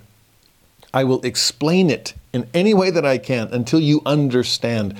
And I will promise you the Holy Ghost to confirm truth so that you can believe. And in that process, I've moved you out of wayside. Now, you may still only be in stony ground. We cut through the topsoil, cut, cut through the top layer, the crust, but there's still stony ground beneath. Well, fine, I'm not going to give up on that either. I will gather out the stones. It's, it's digging, it's, it's dunging, it's, it's watering, there's so many of those beautiful verbs in Jacob 5. And what is the Lord doing? He's working on this spectrum of soils, trying to pull us in the godly direction. How does he do this with stony ground? Well, he helps them gain their own testimony. Quit living on borrowed light, gain a testimony of your very own. Not only gain your own, but I will help it grow. I will increase your desire. I will deepen your roots. Remember Alma, if you can but desire to believe, then let this desire work in you. And that's what's happening with stony ground. If the water's down there, you can get to it. The Lord will help us access that living water until it's a well within us springing up unto everlasting life. Beyond that, the Lord will also protect us from the, the beating sun. He wants us to grow, not be scorched. And so, to help us through our affliction and tribulation, to give us peace despite the persecution, for so persecuted they the prophets that went before you, to help us through our temptation and allowing us to withstand every temptation through our faith in the Lord Jesus Christ. That's what he does with. That's how the Son combats the sun. Now, if you can get through that, this soil is looking better and better. Uh, I dunged it, and that's why it's now, I fertilized this stuff. Okay, now it's good. I've been watering it. I dig, dung, uh, plant, and prune, and, and water, and weed. Ah, yes, weed. That's what I need to be doing now. Because sure enough, as soon as the ground is good, Satan jumps in there so that the weeds can grow up right alongside the good, the good plant. So, what's the Lord going to do on thorny ground? Well, like I said, let's weed. Let's help you focus on God instead of the world. Let's say that no man can serve two masters. Let's help you focus on God rather than mammon. Let's bring you to Zion and wean you off of Babylon. How do I do that? Let's help you see the world for what it really is.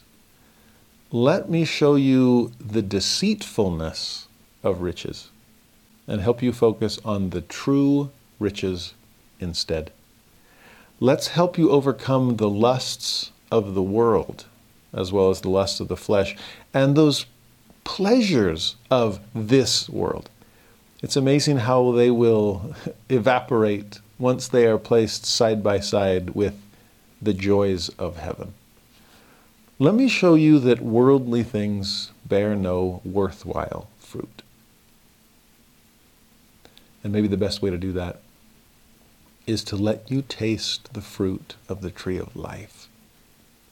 Because once you've eaten that which is sweet above all that is sweet, pure above all that is pure, the most delicious above any other fruit, then yes, fruit that will not grow to perfection pales in comparison. I just can't go back and eat to, to eat that nasty stuff when a good friend of mine that was an amazing gardener himself brought some of his bounty and shared it with us. I remember the tomato particularly. I ate a tomato and thought, is this, what is this? They're like, well, it's a tomato. I'm like, I knew that, but how is it so different than what I've spent my whole life eating from the store? I have no clue how supermarkets are able to withdraw that much flavor out of a tomato. I just never had one that was so natural, so fresh. It was amazing. And again, pales in comparison.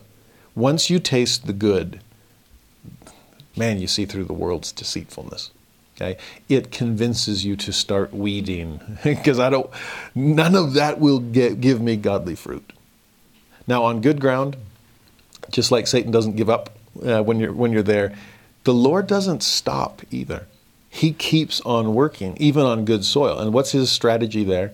Well, he seeks your continual growth, your constant progress. This is a gospel of eternal progression, after all, right? The Lord is never complacent. He never grows oh, prideful. Instead, He helps us stay humble. He helps us be patient in our growth. Where you are today is wonderful. And where you'll be tomorrow will be wonderful too. Be patient and grow up in God. He helps us endure to the end in honesty of all, of all sorts, in true goodness. I am amazed at these, this spectrum of soils. I am amazed at the persistence of both the Lord and the adversary. This is the tug of war. Where will we be? In fact, I've mentioned this before. Years and years ago, Michael McLean and Bryce Neubert and Merrill Jenson wrote a masterpiece, an allegory they called The Garden. And it is an allegory about the Garden of Gethsemane. It's an Easter allegory, and it is a masterpiece. In it, there are so many characters in the garden that are struggling. A ram caught in a thicket that can't get out. How's that for thorny ground? There is a seedling that cannot grow. How's that for wayside or there the, among the stones? There's other, other characters, a millstone that feels worthless, just grinding things down. There's a, a tree that is barren and cannot give fruit. Still alive. Is that thorny ground? I mean, there's, to put that allegory, that oratorio, the, that musical, there in the parable of the sower, it fits beautifully. But especially fitting are two main characters. I think as I should say three. There is a landlord that feels so possessive of this garden and doesn't want anything to change for the better. As far as he's concerned, he wishes everything was wayside soil and wants everyone to feel trapped in their present circumstance. That, that landlord is Lucifer. Beyond him is a gardener, and this gardener is a good man. Though he doesn't own the garden, he is trying to till it, he is trying to dig and dung and plant and prune and water and weed and everything else. But he knows that his efforts will be insufficient and that the only real solution will come with the man with many names. This is the Christ character in, in the garden. And this man with many names will come and set the, the trapped ram free, coax growth out of the seedling, allow this barren tree to become fruitful, help the millstone see its purpose, cast out the landlord. Allow this garden to receive its paradisiacal glory. And thank the gardener, who represents prophets, for all their diligent work throughout the dispensations. It's amazing to see the landlord pulling everyone towards the wayside and to see the man with many names doing all he can for his garden. Think back to the allegory of the olive tree, and what does the Lord of the vineyard keep saying? What more could I have done for my vineyard? I am grateful for a Savior that will do everything he possibly can to work our soil to help us become more like him. He knows that there is depth there. He knows that there is fruitfulness in our future. We just have to trust the process and trust the gardener in all that he's doing. We also have to join him in that work because this is, unlike the, the literal aspect of this story, the soil gets to choose for itself in so many ways. In fact, uh, the, all this work that is required, are we engaged in it ourselves? Are we digging? Are we dunging? Are we planting? Are we pruning? Listen to this uh, from Alma 32 because not only is 1 Nephi 8 a great connection to Matthew 13 and this parable of the sower, the, Lehi's dream fits perfectly, but Alma 32, 32 does also. Because this is Alma's teaching about the word like a seed being planted. This is our experiment upon the word. Is it good? Well, What's our control group? The seed is actually the control group. It's the same seed every time. The difference here is the kind of soil it's in. So, what are we going to do? We better find good soil to see if the seed will actually grow. And the way that Alma 32 ends, the last few verses are powerful. Try to see the parable of the sower in what Alma teaches here. Alma 32, 38, and 39. By now, you know the seed is good because it's grown. In fact, it was an amazing seed. It's grown into an actual tree. But like I said, Satan's not going to give up, even though this, the soil has been proven good and the seed has been proven good. We're going to try to tear everything down, bring it all back. And here's the problem If ye neglect the tree and take no thought for its nourishment, I guess you were complacent in its growth, right? So you're taking no thought. Behold, it will not get any root. Uh oh, we're starting to look like we're back on the stony ground. And when the heat of the sun cometh and scorcheth it, oh, yep, that's the stony ground for you. Behold, it hath no root. Hmm, is that no root in itself? Doesn't matter. There's no root here. Well, what happens? It withers away. And what do you end up doing? Ye pluck it up and cast it out. Now we're back to wayside soil, exactly what the adversary wanted all along. And whose fault is it? Alma says, Now this is not because the seed was not good. Neither is it because the fruit thereof would not be desirable. Remember, the fruit is the most desirable of any other fruit. So, what's the problem? It's not the seed, it's not the fruit, it's not the tree. It's because your ground is barren, Alma says. You allowed it to become barren. You let the devil plant weeds. You let him introduce stones. You let him pack it down under the feet of man and let the birds swoop in to gather out whatever might be growing. Your ground is barren, and ye will not nourish the tree, therefore ye cannot have the fruit thereof. It's just how it works.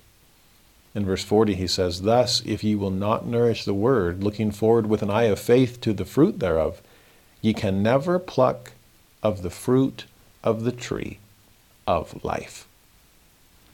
It's an amazing moment there at the end of Alma 32 where he finally lets you know what kind of seed you've been planting all along. This is no mere garden variety fruit or vegetable. This is the tree of life you're planting. And you're planting it in the soil of the soul, in a good and honest heart. That way, the tree of life can be growing within you, just like the well of living water was within you, springing up unto everlasting life. A portable well, a portable tree, really? Really. Because you are the soil yourself. Years ago, I got an email from a student uh, that we'd been studying together a lot and in, in our classes and and she shared a beautiful beautiful insight based on we've been talking about other things but she went and was pondering the parable of the sower and an incredible insight came a gift from god. And she gifted it to me. She sent me this insight in an email. She wrote as i was reading the thought came that these four scenarios describe what happens when i receive a prompting from the spirit. Hmm, interesting to see the seed here as some kind of spiritual impression. Just small, light, almost seems to kind of blow in from any direction, but some seed landed in my heart. A prompting from the Holy Ghost. She said, I have the privilege and responsibility to choose one of those four grounds in which to plant my spiritual seed. Number one, wayside. Well, I can completely ignore it. Number two, stony ground. I can consider it, but not let it root in me and thus let the opportunity slip away. Three, thorns. I can let other things get in the way and crowd out my good intentions. Or four, good ground. I can obey and see the blessings spring forth. I was amazed by this description, and I've been guilty of every one. An impression to go do something to help someone that I totally ignore. Well, there went, there went that seed. Or have the impression, but don't take it seriously. I recognized it, but then chalked it up to my own thinking. It's like, ah, it probably wasn't God after all. Well, there went that. One that I'm really guilty of is like, oh no, that's a good uh, impression. I know it comes from God. I'm totally going to get there. And then, as busy as life gets, it gets crowded out with other things, and I don't get around to it. As opposed to the times I act on those impressions, and it's amazing the fruit that comes forth. This wonderful student, I should call her a teacher instead because she was teaching me, then said this The real kicker for me is the realization that I choose the ground in which I plant my seed. Every time. God hands me the seed and waits to see where I will put it. Sound like the burning bush? Sound like the Lord starting the lesson and seeing if we want to continue it? She ended, The thought makes me feel both happy for the garden He has provided me and sad for the seeds I did not plant. Well, knowing her, she plants more seeds than she allows to, to fall off the wayside. I was grateful for her insight and grateful for a, a Father in heaven that keeps on sending seeds my way. Just patient, hoping for godly growth in each of us. If you, we take that and go back to the end of Alma 32, take this wonderful student's insight, and then listen to the last few verses of the, of the experiment on the word, the sermon of the seed, it's been called. Alma 32, verse 41 and 43. But if ye will nourish the word, yea, nourish the tree as it beginneth to grow, and by your faith, with great diligence and with patience, looking forward to the fruit thereof, it shall take root, and behold, it shall be a tree springing up unto everlasting life. And then, my brethren and sisters, ye shall reap the rewards of your faith and your diligence and patience and longsuffering, waiting for the tree to bring forth fruit unto you. That fruit is the love of God. It is more delicious than anything else we could ever taste. But taste it we must. We must partake of it. Bring it in to the same heart where we planted good seeds to begin with. We have so much within our own power to prepare the soil, to humble ourselves and turn to the Lord and ask and seek and knock, to have ears to hear and eyes to see and a heart to understand. We can be open and then we can trust in God's gardening.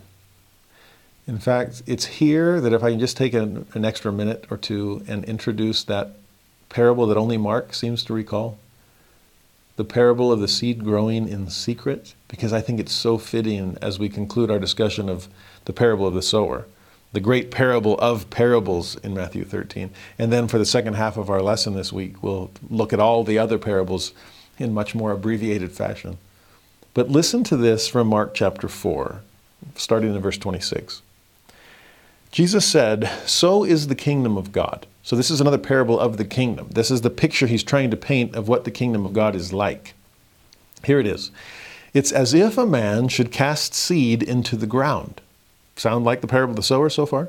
But notice this and should sleep and rise night and day and yes, I'm sure he's probably doing a lot of work on it between sun up and sun down. But he sleeps and he rises, and the seed should spring and grow up. And then the most important passage in, the, in this parable He knoweth not how. Huh, how is it doing that? And this goes far beyond just understanding the mechanics of I mean, you have photosynthesis and seed germination and plant growth.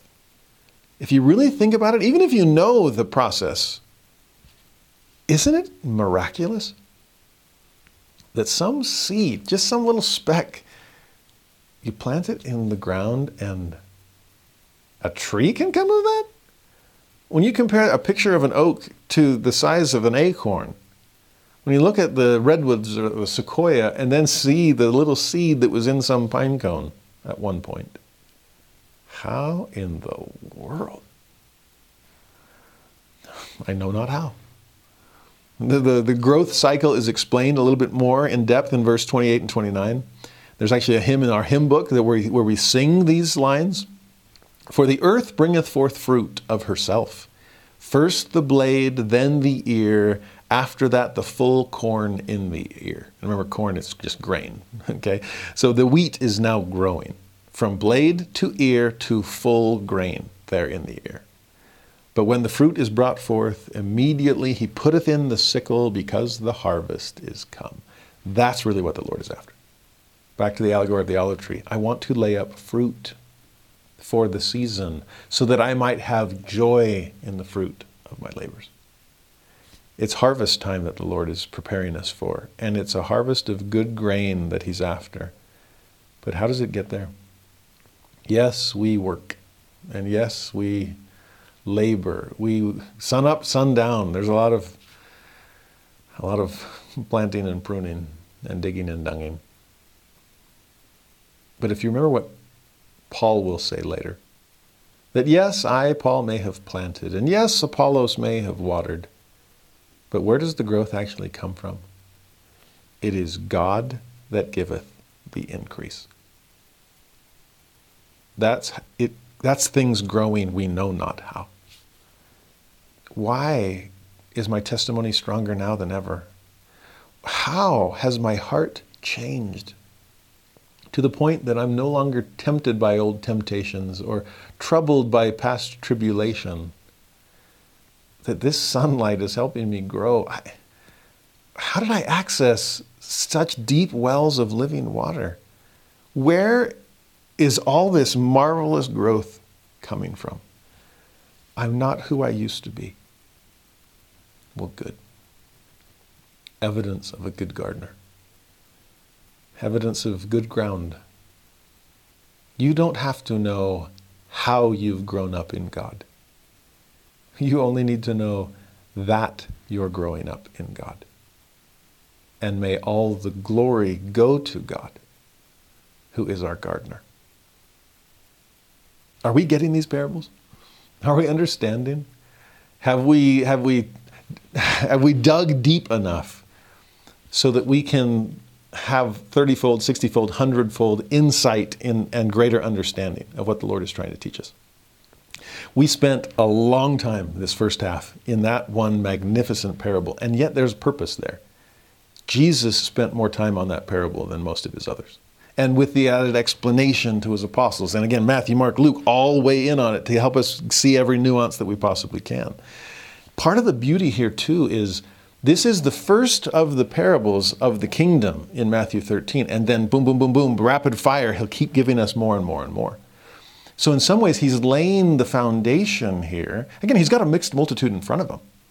He is the sower, and he's planting seeds as he speaks with the kinds of people proliferating and spreading across the spectrum of what they'll do with, what the, with the words that he's giving them. Now, for these apostles, there's even more to it than just that. And to a modern sower of the seed, namely Joseph Smith, he saw some things in these parables, starting with the sower and then moving forward, that wait a minute, the Lord isn't just describing the kingdom kind of once and for all, this is what the kingdom looks like. No, he's laying out the process of how the kingdom comes to be. One of the genius I mean, inspired moves that Joseph Smith gives us is he turns symbols into previews of coming attraction. He takes objects and turns them into history instead.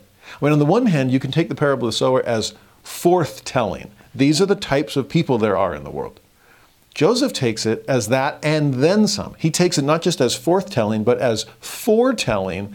This is what the unrolling of the kingdom of God is going to look like. Okay? It's really amazing how he does this. So, beyond descriptive, where here's a timeless truth, it's going to be prophetic. Here is a timely preview of things that will happen as they unfold. In some ways, we're back to Lehi's dream, because Lehi's version was here's these different people and here's the reality and it's just timeless and it's all this is how it is we're coming unto christ and then when nephi asks for it for an explanation he gets the historical version so it's not just that the fruit is the love of god it's the tree is the birth of jesus and the love of god made manifest through the condescension of christ it's not just that the iron rod is the word of god it's no the iron rod is the ministry of the word, where Jesus is sending his word and his apostles, and it's like this iron rod is materializing as it comes out from the tree. It's not just that the that the great and spacious building is the, the pride of the world and the wickedness thereof. It's it's that this is the apostasy. And as you watch the apostasy unfold, it's as if the great and spacious building is being assembled brick by brick. What what Lehi saw as objects, Nephi saw as events. It's amazing to see the difference between Lehi's dream and Nephi's visions, even though it's the same basic stuff. And same with what Joseph Smith perceives in these parables of the kingdom. Uh, there's a historical trajectory here. And it all begins with the parable of the sower. Joseph Smith said this about all these parables they provide as clear an understanding upon the important subject of the gathering as anything recorded in the Bible. And that should be a wake up call. Oh, that's what these are all about? This is the gathering of Israel. I don't know if we've had a prophet that has emphasized the gathering more than President Russell M. Nelson, with one exception, and that was Joseph Smith. Joseph was beginning the gathering. He, I mean, many prophets and, and, and righteous men have longed to see the things you see and have not seen them. Well, Joseph is seeing them and wants the world to see them too. Are we seeing it? President Nelson is trying to give us those eyes to see, those ears to hear, that heart to understand. This is the gathering of Israel on, on both sides of the veil. And some will be so ready to receive it, and others will, be a, will have a hardened heart. Don't give up hope on them. Start breaking through the soil. Start gathering out the stones. Start weeding out the thorns. Fertilize with your faith. Do something here. And this is where it all begins. The way Joseph Smith describes and explains the parable of the sower, listen to this. This parable, the sower, was spoken to demonstrate the effects that are produced by the preaching of the word. So that's kind of that the, the timeless truth. That's just every time the word comes out, people are going to respond to it differently. But now the historical aspect. And we believe that it has an allusion directly to the commencement or the setting up of the kingdom in that age, in Christ's age, uh, dispensation of the meridian of times. Therefore, we shall continue to trace his sayings concerning this kingdom from that time forth, even unto the end of the world. Now, the genius of what Joseph is giving us there, he's situating the parable of the sower historically in the time period of Jesus Christ. Jesus is the sower, and he's going forth to sow. It's his seed, his word that he's planting in people. And there are going to be all kinds of different reactions to his ministry. You'll have apostles on good ground that are willing to bring forth fruit at incredible personal expense. No amount of beating sun will wither them. You have others that are open to it, want it, but then get, end up getting so distracted or choked out by lesser things. Got my eye on you, rich young ruler. I wish you would have given up what you had so you could have come and followed. I would have given you more. A hundredfold increase. There are those that were too stony and, and wouldn't let the truth penetrate in their lives. Some of them just straight up wayside, didn't want to have anything to do with it. I'm looking at you, a few of you Pharisees. This is happening at this is happening as we speak. Jesus isn't just teaching the parable of the sower, he's acting it out. He's embodying it. And then what? what happens next? And as Joseph Smith walks us through Matthew chapter 13, each new parable is a new stop along the historical oh, unrolling of the kingdom of God. The stone is cut out, out of the mountain, uh, cut out of the mountain without hands. It's rolling forth. And watch how it occurs. Parable of the sower, Christ establishes the kingdom in his day. Next, parable of the wheat and tares. Ah, there's the apostasy of the early church. Next, parable of the mustard seed. It's been planted, this tiny truth. But now we're finding growth of the kingdom of God after the restoration of the gospel. In fact, take the parable of the leaven, the one he, he brings up next, and as far as Joseph is concerned, it's amazing how parallel that is to the expanding testimony first placed within the three witnesses. As more and more people get a little of that leaven, it helps them grow in God, and then they begin leavening the lump. The next parable is the parable of the treasure in a field, which Joseph interprets as the gathering to the lands of inheritance. We're finding places, uh, treasures in fields. We've got to come and gather there. Or the parable of the pearl of great price, which comes next. We are searching out places for Zion. And all these other gathering spots can be given up for this one great pearl of greatest price. Finally, the, the parable of the gospel net. The Lord having gathered all people into his kingdom. Eventually, there will be a judgment day where we are separating out good fish from bad, sheep from goats, right hand from left, wheat from tares. It all comes full circle. Are we, are we seeing history unfold here? Foretelling, not just forthtelling. It's amazing what Joseph perceives in these parables. It actually helps us make more sense, too, of something Jesus said in the Mark version of the parable of the sower. When the apostles first kind of get behind closed doors and ask Jesus, What's this all about? Jesus' response is really interesting. Mark 4, verse 13. Know ye not this parable, as in the parable of the sower? How then will ye know all parables?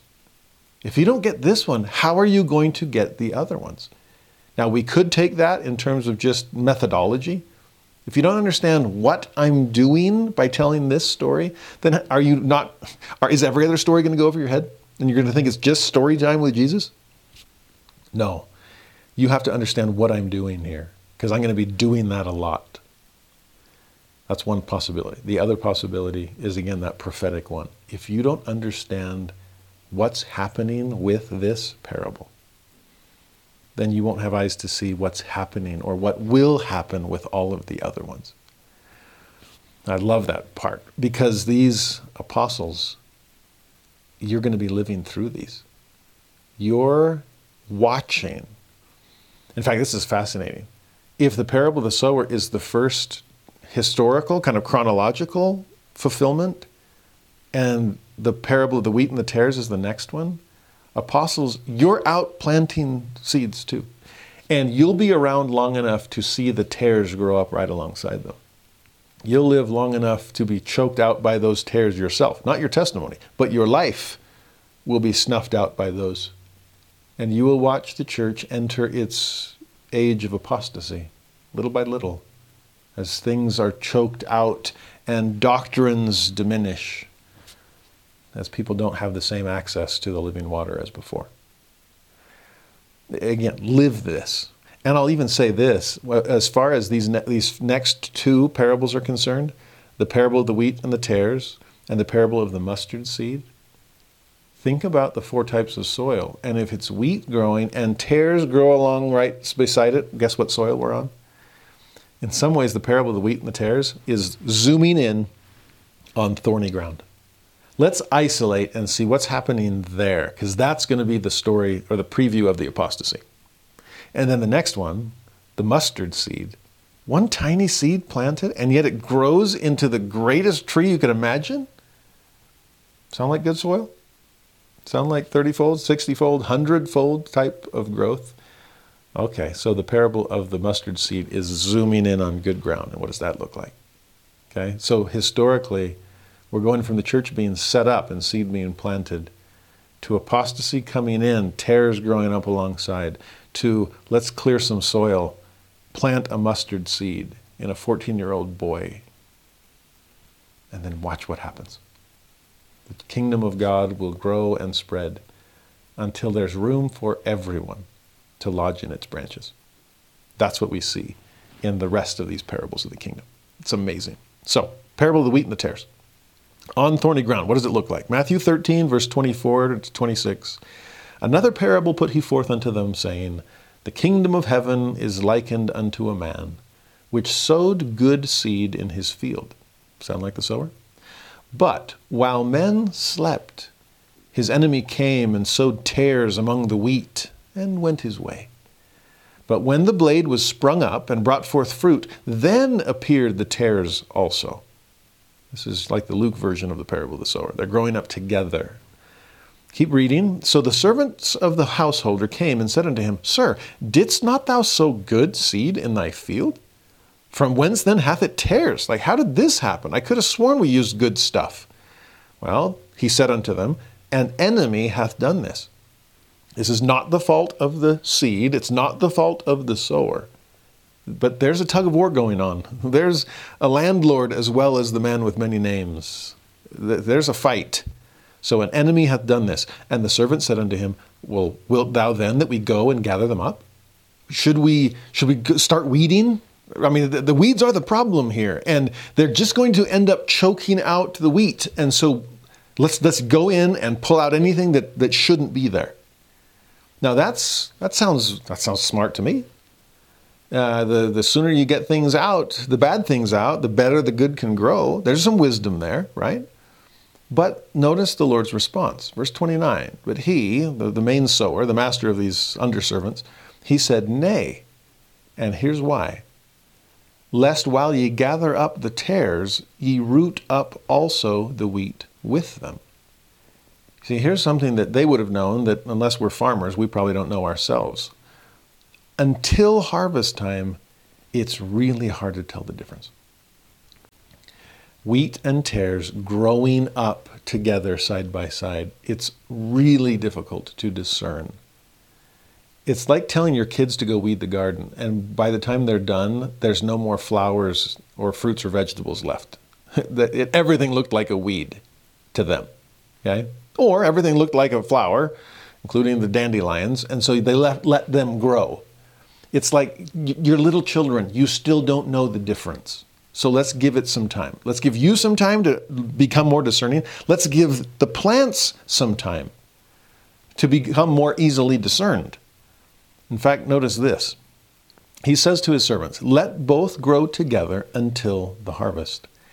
That's when we'll start to see the difference. And in the time of harvest, I will say to the reapers, Gather ye together first the tares, and bind them in bundles to burn them, but gather the wheat into my barn. Now, the Joseph Smith translation of that reverses the order, and that's really key. We're going to see this again when we turn to D&C 86 in just a second. But the JST says, Gather ye together first the wheat into my barn, and then we can tackle the tares. The tares are bound in bundles to be burned. So the order is really key. Now we're going to talk about that more in just a second, but here just ponder this.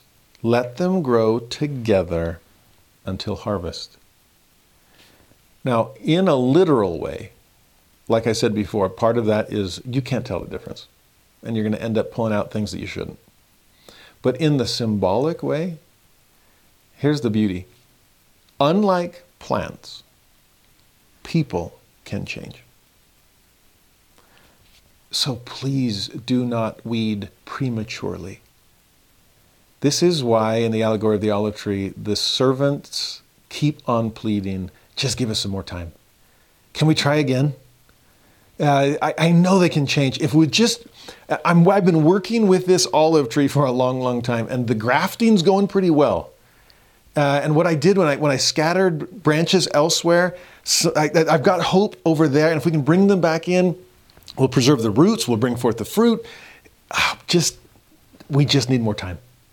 What more could I have done for my vineyard? You've done everything, but please let patience have her perfect work, because people can change. And so, what are we seeing? So many people that I know and love including my wife, who I love more than anyone. If harvest time had come in high school, she's the first to admit she was a tare. She didn't want anything to do with the gospel. She didn't care about it. It was just, uh, she loved weeds. uh, distraction, popular, and just fun things to do. And wow, the standards and rules and commandments, they're so restrictive.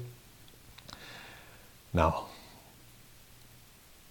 I am so grateful that harvest time didn't come for her in high school because I don't know anyone with better ground than she. She is good grain because she changed, because the Lord prepared her soil and the plant began to grow, she knew not how. But it changed everything. So be patient.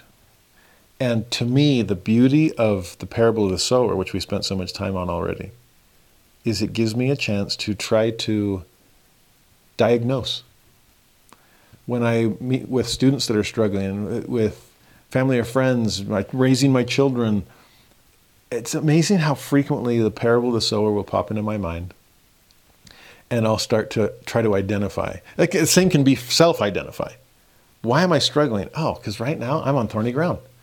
All my focus and attention is going to other things. And yeah, I'm still active outwardly, but mm, it's choking the word. Or why am I struggling so much with these kinds of issues? Ah, maybe I'm not tapped in deep enough to living water of my very own. Maybe I've, maybe I've just been kind of skimming off somebody else's spirituality. It, it's amazing because once you know what kind of soil someone is at the moment, again, th- this is not permanent condition. This is the spectrum of soils. But where you happen to be for the moment, I'll, I'll, I can start to understand what the devil is doing to pull you towards wayside and what the Lord is doing, or what I can do to help him to pull you toward good ground. And that's what's happening here with this these servants can we weed? Can we start working on this? And the lord's like okay good good idea but we got to wait because some change needs to take place okay? Don't pass judgment prematurely. I'm i'm working on some stuff. Just you wait. Now the other thing we need to talk about here is is the timing of it all. Because like i said the king james is weed and the jst is gather which is interesting. In the first version, gather out the tares first. So all you have left is this beautiful field of wheat. Well, wait, it's already harvest time. We got to get going on this. And actually, let me say this by reversing it, instead of just pulling out, think about what would be oh, kind of relative density of your field. Do you have more wheat or more tares? Okay, is there more good plants or more weeds that shouldn't be there? If it's just an occasional weed, then it's easy to weed and just pull those out if you can discern and tell what, what, what's a weed and what isn't. But what if the field had kind of gone to pot? Have you ever had a garden that you didn't weed when you should have, and it's and now the weeds are taking over the plants to the point that they outnumber the good stuff? And rather than weed, it actually would be easier to just kind of sort through it all and realize there's actually a good uh, plant here that's actually growing something. How did you pull that off? Let's pull that out and transplant it somewhere else. Or if it's harvest time, let's harvest it, because that's one of the few things that's worth harvesting. Then all that's left is the tares. And those can easily just burn the field.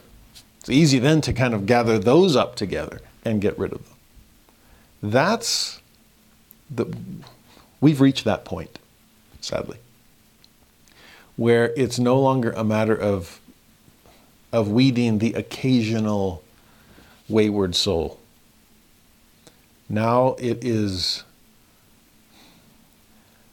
good being called evil and even evil being called good and and we're getting closer and closer to harvest. And so, what is the Lord asking us to do? What was He asking those ancient apostles to do? Begin gathering out the righteous. Jeremiah said it would be one of a city and two of a family, and bring them to Zion. As Joseph Smith t- sent out missionaries in his day, as President Nelson is turning us all into missionaries, whether in the mission field or on temple grounds, to gather Israel on both sides of the veil bring them into the garner of God, so that all that's left are the tares that have adamantly refused to become good ground. And that's harvest time and the end of the world. Now, the best place to see this explained is in the Doctrine and Covenants, section 86. Joseph Smith, uh, this is, he's learning a lot. The Section 87, this uh, vision, there, this revelation, prophecy about war taking place. How's that for signs of the times? Uh, 88, the olive leaf, and really describing signs of the times. You can see 88 is the Doctrine and Covenants version of the book of Revelation. This is end times kinds of stuff. But section 86, what's on Joseph's mind? The parable of the wheat and the tares. Is it time for the harvest? The seeds have been planted, they're growing. I'm seeing good ground, I'm seeing, or seeing good wheat, I'm seeing negative tares all around me. Is it go time? And so Joseph asks the question, What did you mean by the parable of the wheat and tares? Start in section 86, verse 1. Verily, thus saith the Lord unto you, my servants, concerning the parable of the wheat and of the tares. You're my servants. You're out there working the wheat, uh, tilling the soil. You better know this stuff. So let me introduce the cast of characters first. Behold, verily I say, the field was the world, and the apostles were the sowers of the seed. And after they have fallen asleep, which is death in this case, the great persecutor of the church, aka the apostate, aka the whore, aka even Babylon, that maketh all nations to drink of her cup, in whose heart the enemy, even Satan, sitteth to reign. There he is ruling over his wayside soil.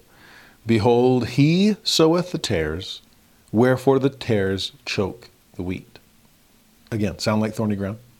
And drive the church into the wilderness, which is the depiction of the apostasy that we see in the book of Revelation, for example, that we see hinted at in the Song of Solomon, for example. I mean, there's some interesting things there about the church in the wilderness that will only eventually, restoration time period, come forth. Fair as the sun, clear as the moon terrible as an army with banners. Now, the explanation goes on, verse 4 But behold, in the last days, now we're seeing the, his, the history unfold, the chronology advance. In the last days, even now, while the Lord is beginning to bring forth the word, and the blade is springing up and is yet tender, but, but we're just starting here. Okay? The gospel was just restored. Behold, verily I say unto you, the angels are crying unto the Lord day and night who are ready and waiting to be sent forth to reap down the fields. How's that for urgency on their part? How's that even for some impatience for harvest time? Is it time to go? These are destroying angels chomping at the bit. But the Lord said unto them, Pluck not up the tares while the blade is yet tender. For verily your faith is weak, lest you destroy the wheat also. I love that, that parenthetical insertion. Your faith is weak. It's not just a matter of, oh, don't do it yet because you can't tell the difference. Don't do it yet because you're, you're going to end up pulling out wheat when you thought it was a tare. But there's something about faith here. And at this point, you haven't had time to develop the kind of faith that you'll need to, to be able to make it through the turbulent last days.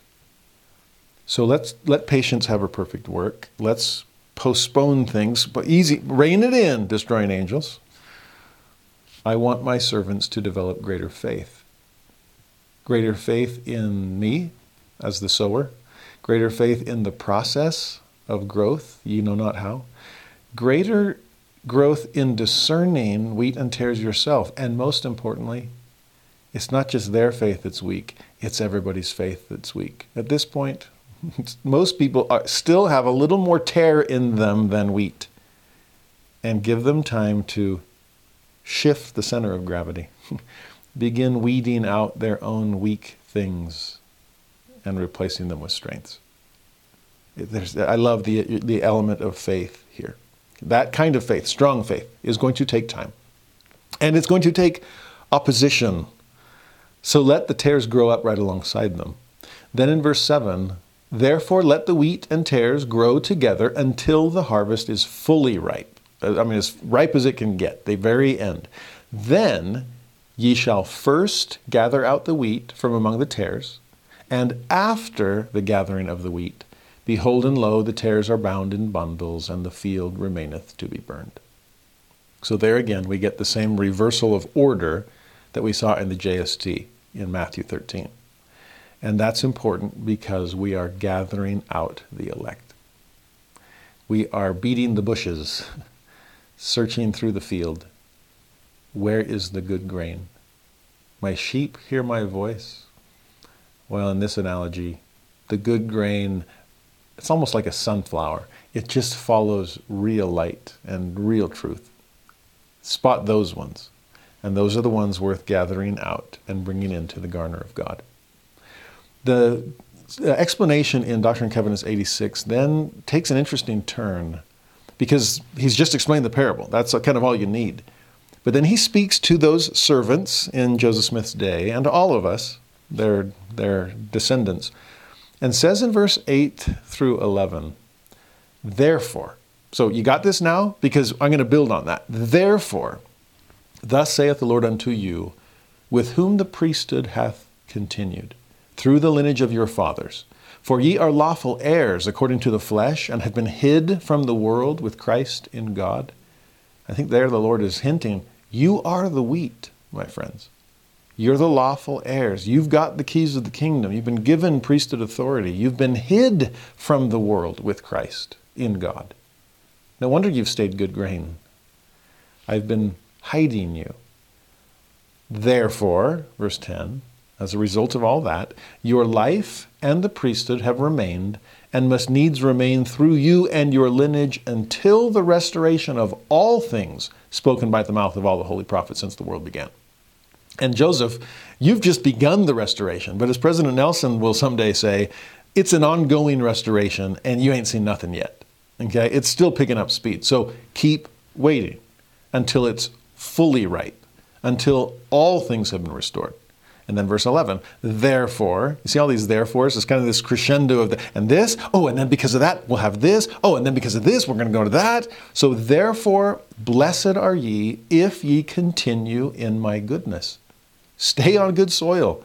I mean, don't become tares, stay wheat. Continue in my goodness, a light unto the Gentiles, a piece of wheat shining as an example to the tares all around them and through this priesthood a Savior unto my people Israel. The Lord hath said it. Amen. In other words, go save the tares. Be good wheat. Shine as examples to all those that are around you. A light to the Gentiles, a Savior to my people Israel. Go be good grain. And then convert every tare that you can come in contact with. That's our purpose. That's our work. That's why He has given us His authority. That's why He's hid us in Christ. We got work to do. Now, like I said, that was work the ancient apostles did. It's work that modern apostles have been doing. It's work that we all need to be engaged in. The Lord, uh, President Nelson has called us out to the field to get working. But also in this time period, if we're watching each parable build upon the last one chronologically, if the wheat and tares by and large was apostasy. And by the way, this is another parable that Jesus is going to explain, but he does it later on. So I'm going to follow Jesus' chronology here. And I'm going to follow his lead. We took a quick field trip to the Doctrine and Covenants, which is our preview of what the explanation will be. Jesus is going to give his own to his immediate audience there too. Just wait for it. But first, we need to see the parable of the mustard seed and the parable of the leaven before Jesus gives that explanation. And the parable of the mustard seed, as Joseph Smith saw it, well, we're on to the next stage. We've gone from Christ's ministry, thank you, sower, through the apostasy, thank you, wheat and tares, to the restoration of the gospel, thank you, mustard seed. It's a straightforward parable, but I love it once you see that we're living in that mustard seed or in, in the tree that, that the bush that came as a result ourselves. So, Matthew 13, 31 and 32. That's the short parable. Another parable put he forth unto them, saying, The kingdom of heaven is like, and we should be used to that phrase by now. That's why they call these the parables of the kingdom. He's drawing another picture with each parable. So, the kingdom of heaven is like to a grain of mustard seed, which a man took and sowed in his seed. We're still sowing seeds, and where's this one going to be sown? Well, in the good ground. This is our, our zoom in on the good soil. He sowed it in his seed, which indeed is the least of all seeds. But when it is grown, it is the greatest among herbs. It becometh a tree, so that the birds of the air come and lodge in the branches thereof. Now, technically, is the mustard seed the, the most microscopic? No. And is a mustard Does it grow into a, the mightiest tree out there? No, I've seen the sequoias. But in terms of oh, percentage of growth, in terms of something that his immediate audience would understand, that you take a seed so tiny, does it really have potential in that? I've shared this with you before. Growing up in LA, I never grew anything. But when I first made a little, oh, what do they call those, square foot gardens, a little up above the soil plot, and started planting things, I had no faith in seeds because I'd never seen any of them really grow. But they did. And I was blown away. Like, wow, I can teach Alma 32 with faith now. I can talk about the parable of the sower with conviction because seeds really do grow. Imagine that. Yeah, he, he knew not how. That's me to a T. I really had no clue. But what you're seeing here is a seed that is so easy to overlook, to underestimate, to assume that it has no potential. Well, just plant it and see.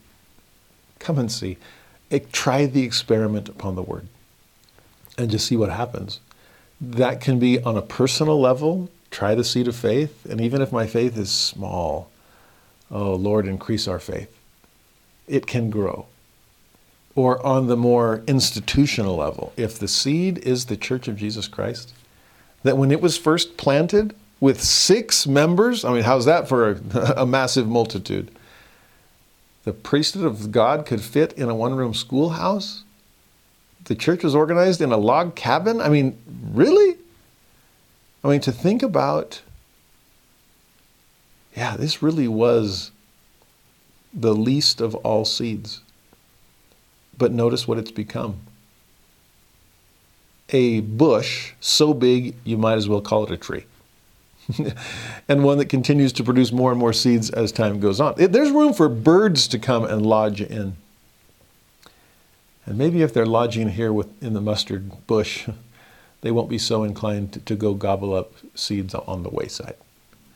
We want to convert these fowls into good birds. To me, th- this does tell me something about the Church of Jesus Christ of Latter day Saints. As far as what we're supposed to become, what the, uh, the restoration that began with such a small seed, that little stone cut out of the mountain, What's it becoming big enough to lodge in? And please remember that detail. It's supposed to be a place where the birds can come and gather, to feel safe, to be protected. I worry, honestly, that for too much of my life, and perhaps for some of you as well, when I thought about the church as this mustard seed, it was all about the growth. And the church is growing by leaps and bounds. And look at our numbers and our percentages in every conference. What, what number of millions are we at today? But I think what I didn't appreciate in that focus on growth was what the Lord focuses on here is more than just the growth. It's the fact that people were, or birds were coming to lodge there. Imagine if we focused less on making the church bigger and focused more on making the church more welcoming, more inviting. This is a place to lodge and live. We're here for you. I have a feeling if we focused more on the lodging size, then the, the growth would come. How could it not? Birds would sp- start spreading things, chirping word of mouth, word, word of beak, okay? Uh, and they would come flocking like doves to the window, as Isaiah said. Now, with that parable in mind, what would Jesus' initial apostles have known? Okay, Jesus is starting this process. The plant, the word is being planted. Some are going to respond well, and some are not. There's the parable of the sower for you. Uh, keep going. We're going to do everything that we have in our power, and yet we're not going to live long enough to be here for harvest time, and our work is going to face all kinds of opposition as the tares grow right alongside us. So prepare ourselves for that. But guess what? The day will come in the latter days when a mustard seed is planted anew on freshly plowed soil. Maybe that's why he started with a farm boy, a sower of the seed himself. And just you wait to see what the kingdom becomes. The, the kingdom of God will eventually flourish. May the kingdom of God go forth, that the kingdom of heaven may come. Thy kingdom come, thy will be done on earth as it is in heaven. It's going to happen in that later day. And we are living in that later day, that latter day. Listen to what Joseph Smith said about the parable of the mustard seed. Let us take the Book of Mormon, which a man took and hid in his field, securing it by his faith to spring up in the last days or in due time. I'm looking at you, Moroni. Thank you for having the courage to hide it in that field, and then letting me know where you had hid it, hidden it. Joseph then goes on, Let us behold it coming forth out of the ground, which is indeed accounted the least of all seeds. And sure enough, people despised and diminished the Book of Mormon from the very beginning. They reduced it to the absurd. They accounted it the least of anything. But behold it branching forth yea, even towering with lofty branches and godlike majesty, until it, like the mustard seed, becomes the greatest of all herbs. It is truth, and it has sprouted and come forth out of the earth, and righteousness begins to look down from heaven, and God is sending down his powers, gifts, and angels to lodge in the branches thereof. I love that description of the mustard seed. Yes, it is the kingdom of God on the earth, restored in these latter days. Yes, it is the Church of Jesus Christ of Latter day Saints. But even more specifically, it's the Book of Mormon. Plant that seed in your heart and watch it grow in God. Watch it get to the point where your soul has expanded to the point that God can send down his powers and gifts, his angels to lodge with you. As President Benson has famously said, there is a power in that book, and it will begin to flow into your life the moment you begin a serious study of it. I, I love that promise because I know that it's true. And the more time I spend in God's Word, whether it's the New Testament this year or the Old Testament last year or the Book of Mormon again next year or the Doctrine and Covenants the year after that, oh, the, the branches are spreading. And there's more and more room for the blessings of God to lodge within me. It's such a generous gift He's given us. So, so nourish the seed, till the soil, take care of this mustard seed. The next one is the parable of the leaven. And if there was a male planting a seed in the mustard seed parable, this is a female planting leaven in a loaf. Okay, so this is this is the Lord always trying to honor both male and female, his, God's sons as well as daughters. Notice verse 33 of Matthew 13. Another parable spake he unto them. The kingdom of heaven is like unto leaven, which a woman took and hid in three measures of meal till the whole was leavened. And that's it. It's just this one very one verse, very brief parable. But Joseph expanded upon it and again was thinking Book of Mormon here. If the Book of Mormon was the mustard seed, well, the Book of Mormon is the leaven too, or at least the testimony of the Book of Mormon is. Because in his words, it may be understood that the Church of the Latter day Saints has taken its rise from a little leaven that was put into three witnesses. Remember, there were three measures of meal? Behold, how much this is like the parable. It is fast leavening the lump and will soon leaven the whole in the early days of the church, the first things they people would see when they opened it was the testimony of the three witnesses. Just enough horizontal witness to engender in others a desire to get a witness of their own, one that would come vertically. But that leaven was beginning to leaven the lump. Are we spreading it?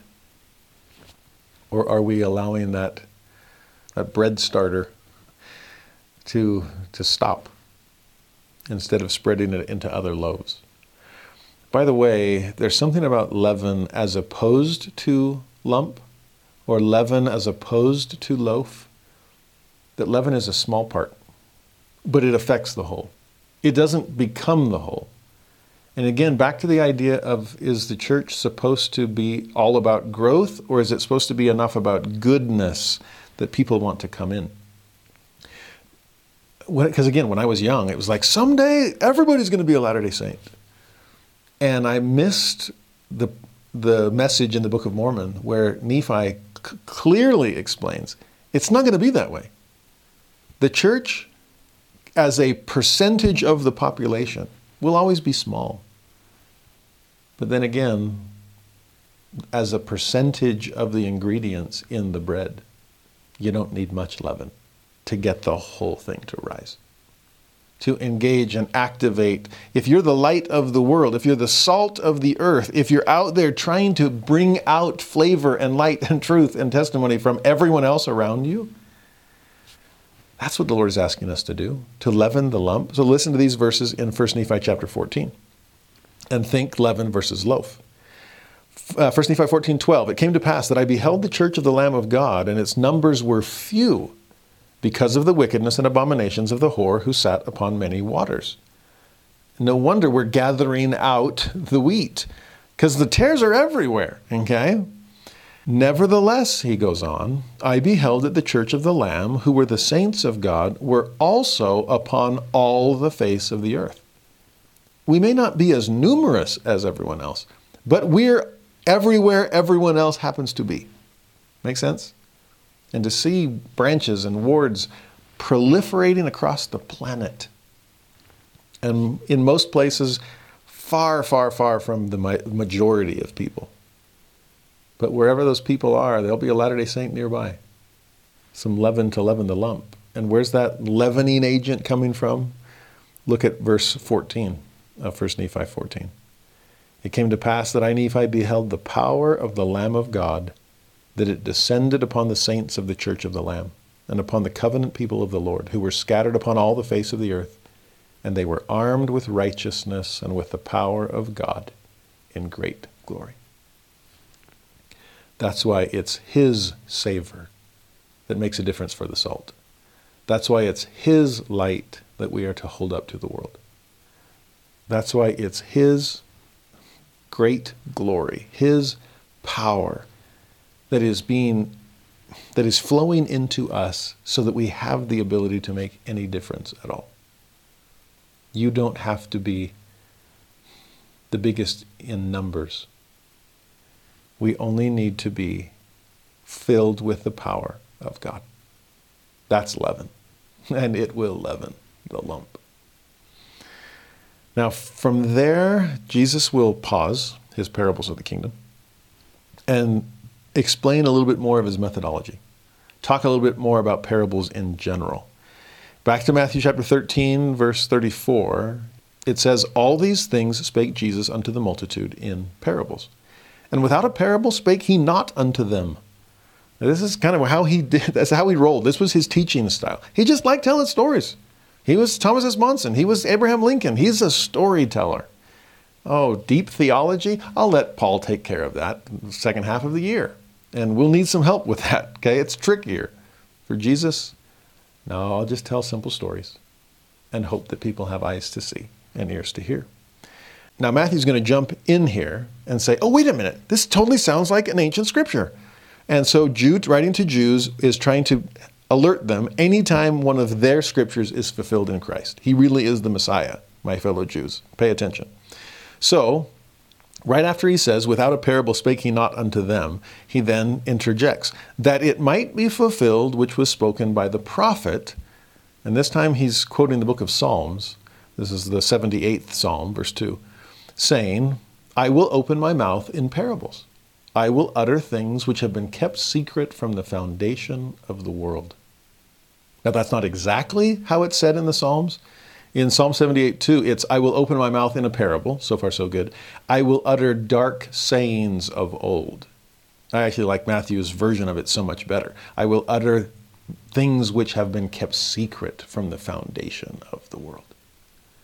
Oh, this is line upon line and precept upon precept. And how do you go from one precept to the next or from one line to the next? Well, you treasure the one that you've got already. You continue to receive and he continues to give.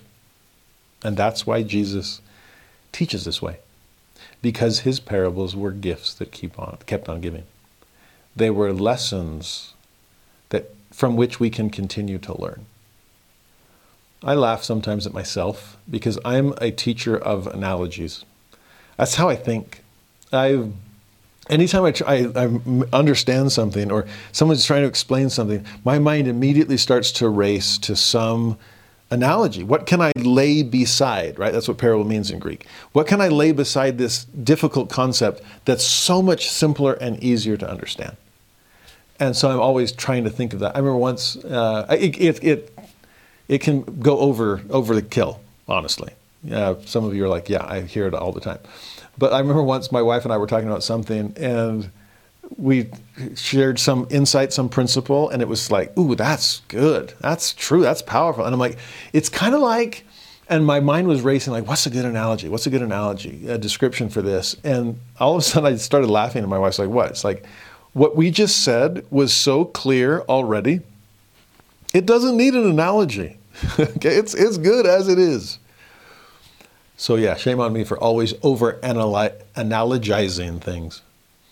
But that's my teaching style. And for Jesus, his teaching style was parables. That's what he always did. And every time he opened his mouth, out would come a parable in verse 36 though after having shared so many of these okay? And they were it was to make things understandable. It was to layer additional meaning. It was to make things more memorable with everyday kind of objects. After having done that then jesus sent the multitude away and went into the house and his disciples came unto him saying declare unto us the parable of the tares of the field. So kind of like what happened after the parable of the sower can, can you explain that a little more to us? In this one, what, which one do they really want to understand? Wheat and tares, which to me is interesting. It's like they get it, like, oh, I think that has something to do with our mission and what we might be up against. Gulp. Can you help us understand that?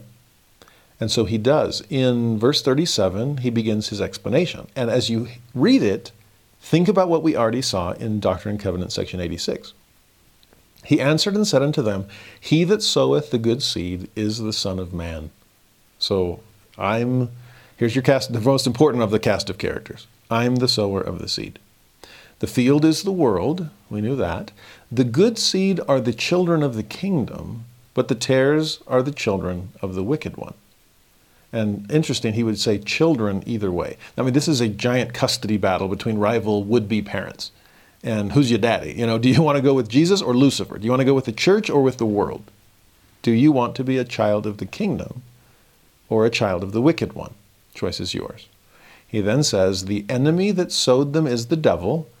The harvest is the end of the world. The JST adds, or the destruction of the wicked.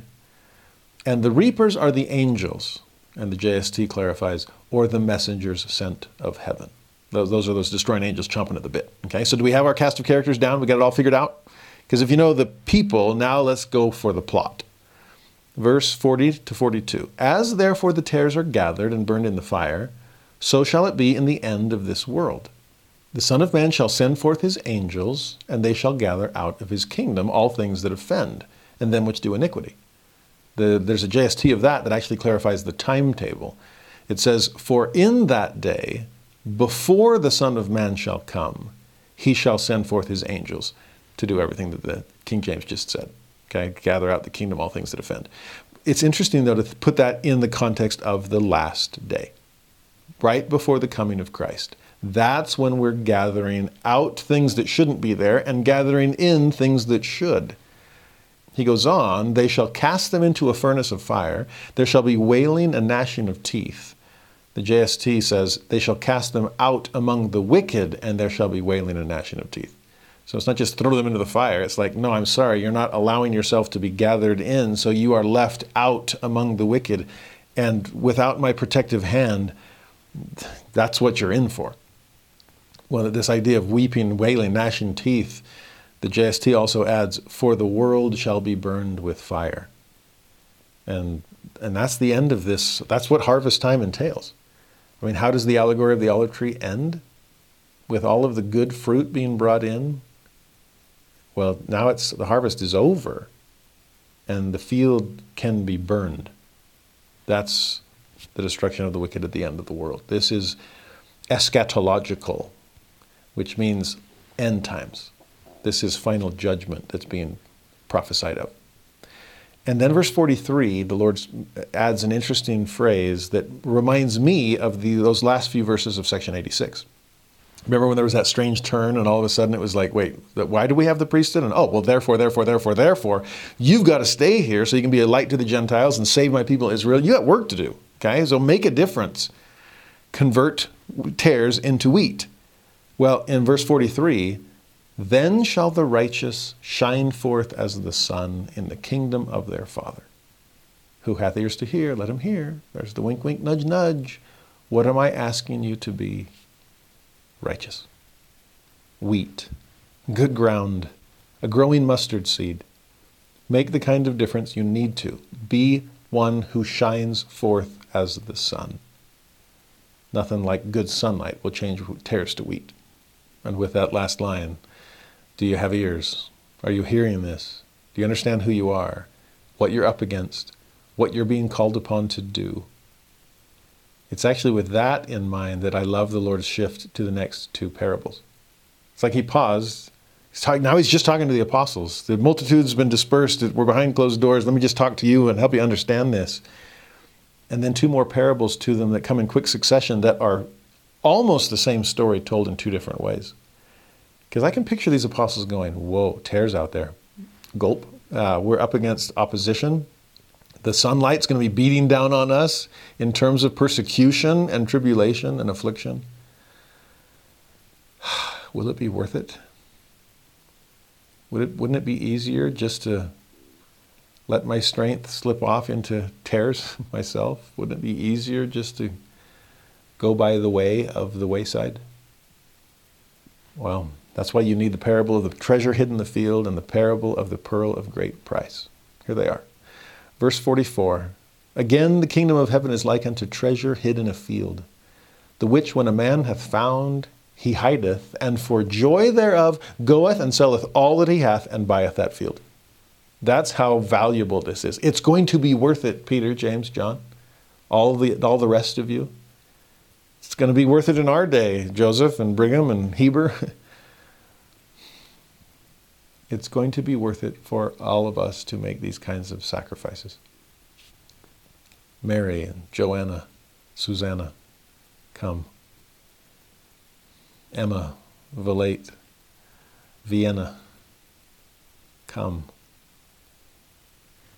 It's, do, do, do you have any idea what I've hidden in this field? It's a treasure. In the day before banks often what would you do? You'd kind of hide your money under your bed, or you'd go bury it out in your field. And only knew, you knew where X marked the spot. Well, hopefully it's safe there. But what would happen if you stumbled upon it? Maybe enough time has passed that nobody else even knows that the treasure is still there. Somehow it's been lost in the passage of time. But you know it's there, and Digging it up and taking it would be stealing because it, it belongs to the owner of the property. Well, what's your best bet then? Become the owner of the property. Now, it's going to seem fishy if you're like, I'd like to buy this two foot by two foot uh, squ- pl- pl- plot of land. Huh? No, you got to buy the whole thing. We're not subdividing. You buy the whole piece. And that to me is important to understand when it comes to understand when it comes to grappling with the humanity mingled with divinity in the Church of Jesus Christ. Because it's made up of humans, there will always be humanity in it. And messiness and fallibility and mistakes.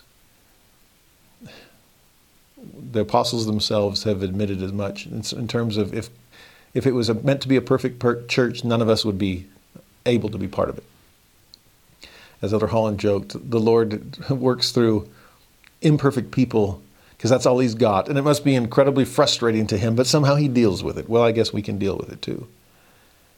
Or even things that maybe seem boring or uneventful or I'm not getting a ton out of this.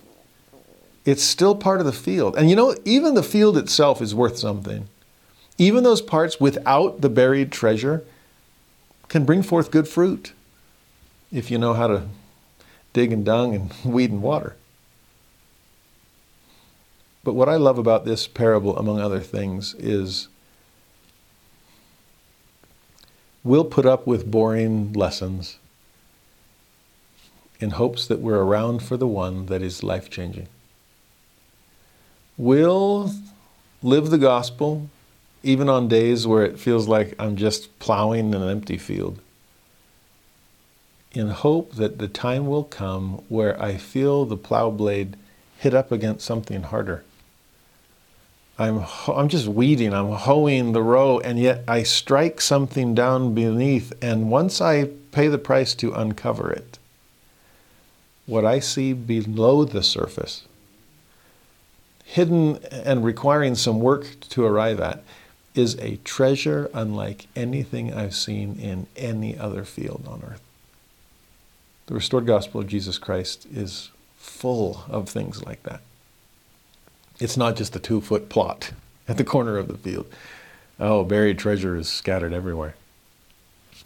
But I pray that we can endure the days of unsuccessful digging, knowing that just around the corner is a treasure unlike anything you've seen. In fact, just around the corner is a pearl of great price.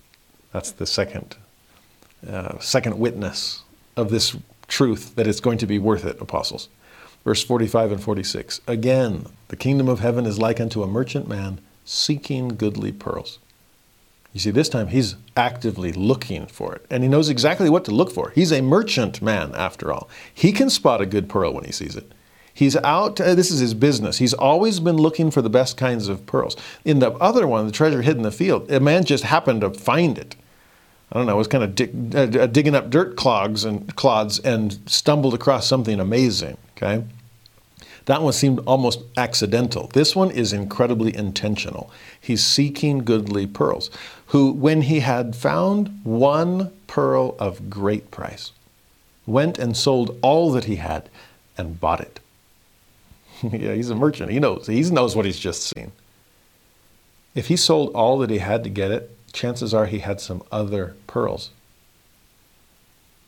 that paled in comparison.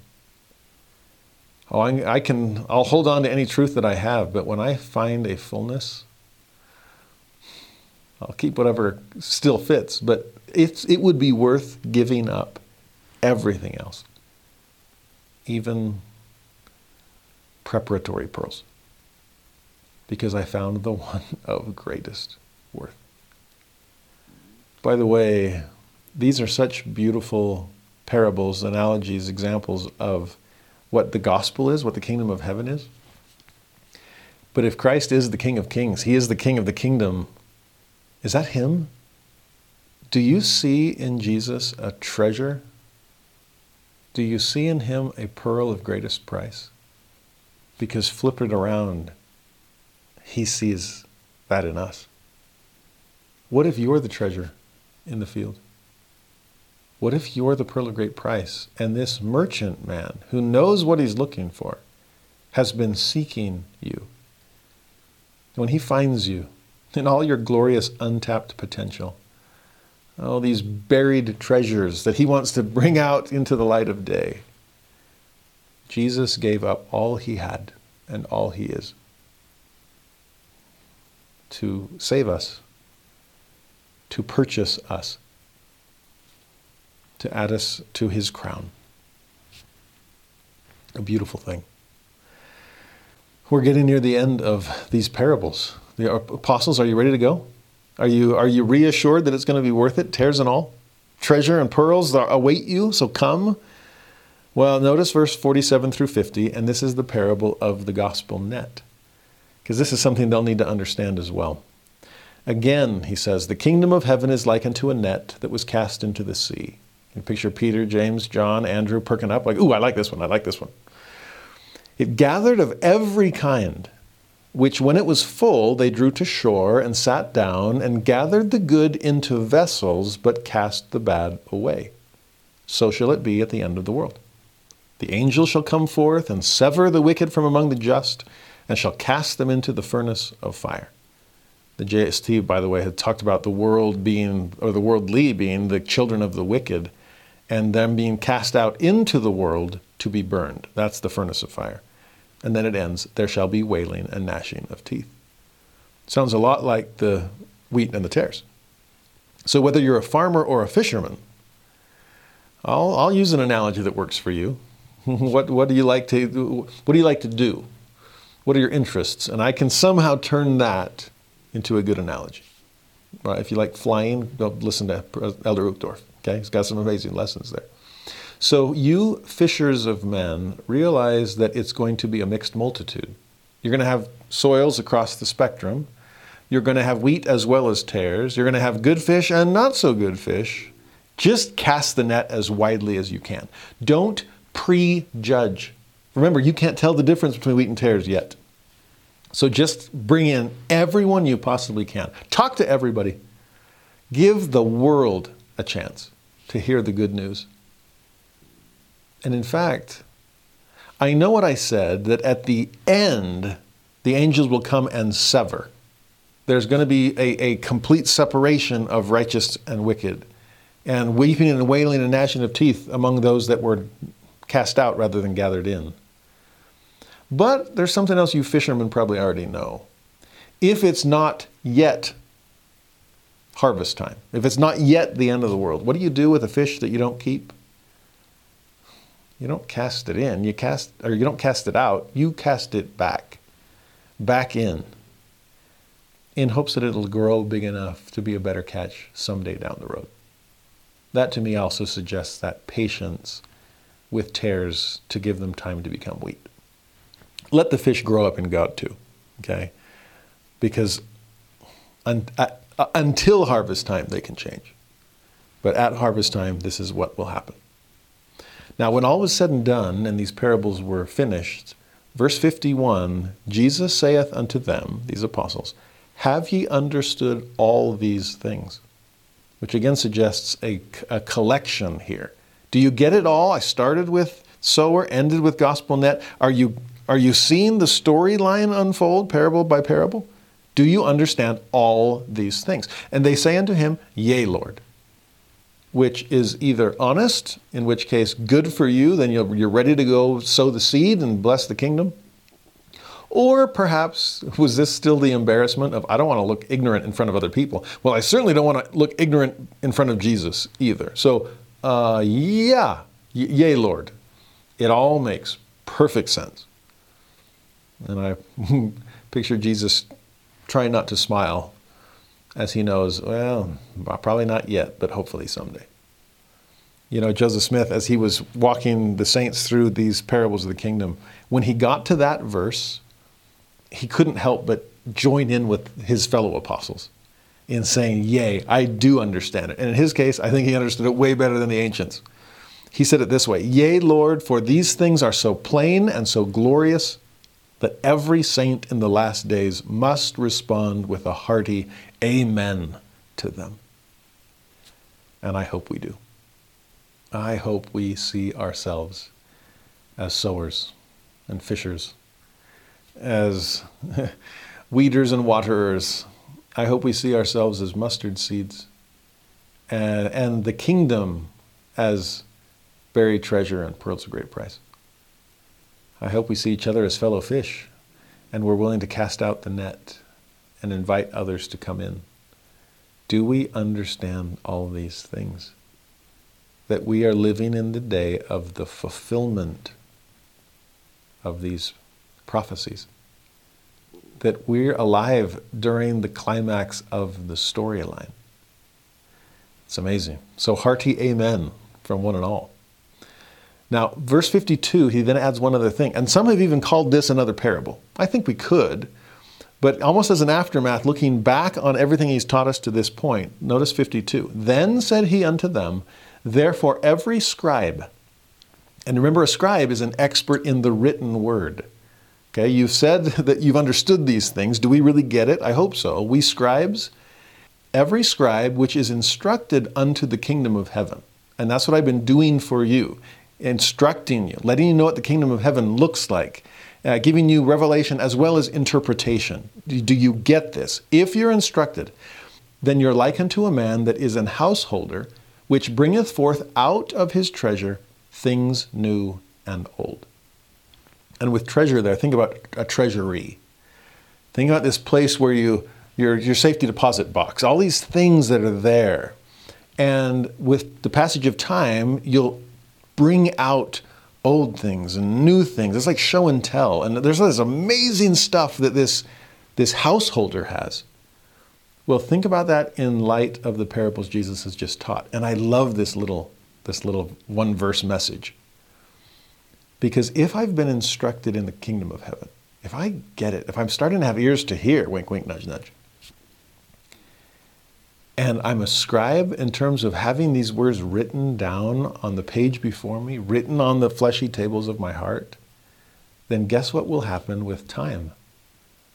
Line upon line, precept upon precept, I will grow up in an understanding until I know the mysteries of God, until I know them in full. I will receive the greater portion of the Word. And what will that allow me to do? To open up the treasury of truth that we have before us in the, in the gospel of Jesus Christ. And out of that treasury, I can bring forth treasures both new and old. That describes scripture study to me, where things I've taught a million times but some old insight jumps off the page and like, I totally forgot that verse was here. That's amazing. And to dust off that old treasure is a treat.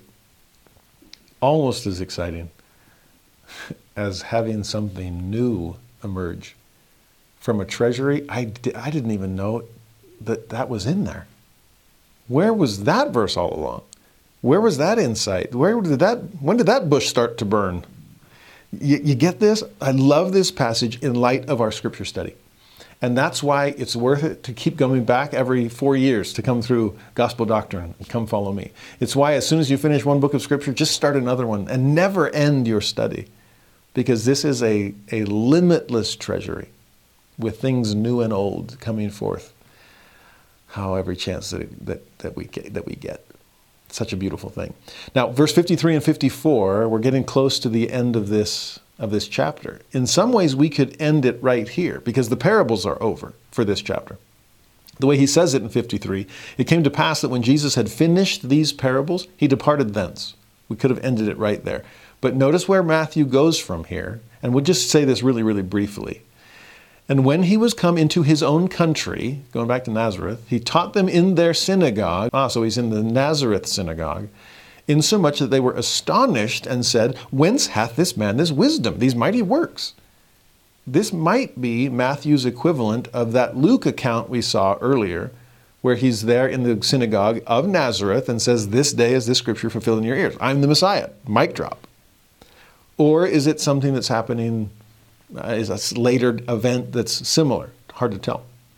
But notice their response. It's a lot like the response of the other. So I'm kind of leaning this is the same story. But 55 through 58, it's, the, it's what we've grown accustomed to from people that are a little too close to the source to, to realize its worth. Is not this the carpenter's son? Is not his mother called Mary? His brethren, James and Joseph, and Simon and Judas, and his sisters, are they not all with us?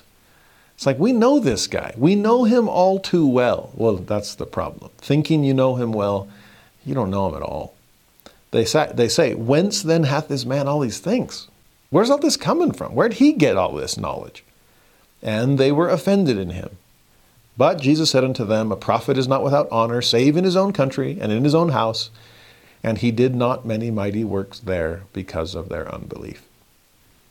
Now, like I've said, we've studied that reality several times already in the Mark and Luke versions. But the placement of it in the book of Matthew is what made me want to bring it up all over again. Because it often seems that that's, that, that realization has to do with miracles. And they want to see things and like, where does he have the power to do this kind of stuff? And like, oh no, I judge him otherwise. This one, though, is in the context of teaching and specifically in the context of teaching parables, which I love the thought of not just somebody leading us, and do I take them seriously, but someone teaching us. Do I take them seriously too? Or do I look at them and go, this is a carpenter? where are they going to come up with any kind of insight? Uh, this is my, my gospel doctrine teacher uh, doesn't know Hebrew and Greek, then how can I learn anything from them? Are, are we keeping teachers from being able to perform mighty works through those lessons because of our unbelief? Thinking they have to have a certain academic background or they have to be at a certain intellectual level. No. Are we willing to learn from anyone? Are we letting a carpenter become a teacher? One of the things that Elder Eyring said about, or President Eyring said about his father, this incredibly famous, well educated scientist. He said, My dad could learn from anybody. And we'd be pumping gas, and he'd talk to the gas station attendant about gas and how it's work and how does this work. I just want, you're an expert in a field that I'm not an expert in, so teach me. And I hope that we are open to lessons from anyone. That's part of the softened heart and the open, the tilled soil where seeds can be planted. Now, there's one last thing that we need to do uh, in our lesson for this week, and that's study some of Luke chapter 13. That was part of our assigned material uh, from our Come Follow Me curriculum. The book of Luke, if you follow Matthew's chronology, which is what our curriculum is typically doing, then it's going to, to make it easy in Matthew, it's going to make it harder in Luke. Sorry. And so we're going to be kind of jumping around different chapters. Uh, the, what we see in Luke 13, in his version, seems to happen later in the Savior's ministry. Uh, but what he does here, including some teaching along the lines of parables, is why it's probably included in this week's lesson uh, for Come Follow Me. So we'll, we'll end with our, with our study of Luke chapter 13. A few more parables as well as some other teachings. Verse 1 through 3. There were present at that season some that told him of the Galileans whose blood Pilate had mingled with their sacrifices. That's the first time we've heard mention of Pilate. He's going to play a starring role later on. But what's our first impression? He mingles the blood of Galileans with their sacrifices? Ah, yes, Pilate had ordered the execution of certain Jews while they were offering ritual sacrifice. Uh, that's our first hint that he does not place a really high value on human life. If there's, uh, or religious freedom, if, there's a chance that this is going to cause some problems, then just get rid of things and wash my hands of it. Okay? Now, this was on the news. People knew about this. And so Jesus brings this up to ask a, a theological question, a philosophical one. So there, some were present. They told him about this story. Did you hear what happened to the Galileans? Now, Jesus answering said unto them, huh, Suppose ye that these Galileans were sinners above all the Galileans because they suffered such things? Interesting question. Ah, do you think they deserved it? You're giving me the news. Let me ask you a question about it. Do you think they deserved to be killed out of some kind of sinfulness on their part? Well, he answers his own question. I tell you, nay. So if that's what you were guessing, you guessed wrong. No, they weren't punished out of because of some guilt on their part. But, he continues, except ye repent, ye shall all likewise perish. So don't think you're better than they are just because you survived Pilate's punishments. In fact, if that's if they're like reeling from this, like, wait, wait, what are you trying to say here? Well, let me tell you another example. Okay, that's the first witness. Let me give you a second witness, verse four and five. Or those eighteen upon whom the tower in Siloam fell and slew them. This must have been some other story in the news that everybody heard about because Jesus had just mentioned it in passing. Wasn't there some other story? Well, we just heard about these Galileans that were that were killed. Well, there was a bunch of other people, oh, construction workers, that they were building a tower and it fell on and crushed them. 18 casualties, victims there. Well, what about them? Think ye that they were sinners above all men that dwelt in Jerusalem? If the Pilate story was up north in Galilee, well, similar stuff happens down south in Jerusalem. And again, let me answer my question. I tell you, nay, but except ye repent, ye shall all likewise perish. Now, Jesus is, these are fighting words. This is Jesus popping the bubble of their sense of superior, superiority, as he's done so many times before. Yeah, here's, here's the problem. And we learned that we talked about this last year in the book of Job. That if you take the promise of the Deuteronomist, uh, there, the Deuteronomic theology is if you keep the commandments, you prosper in the land.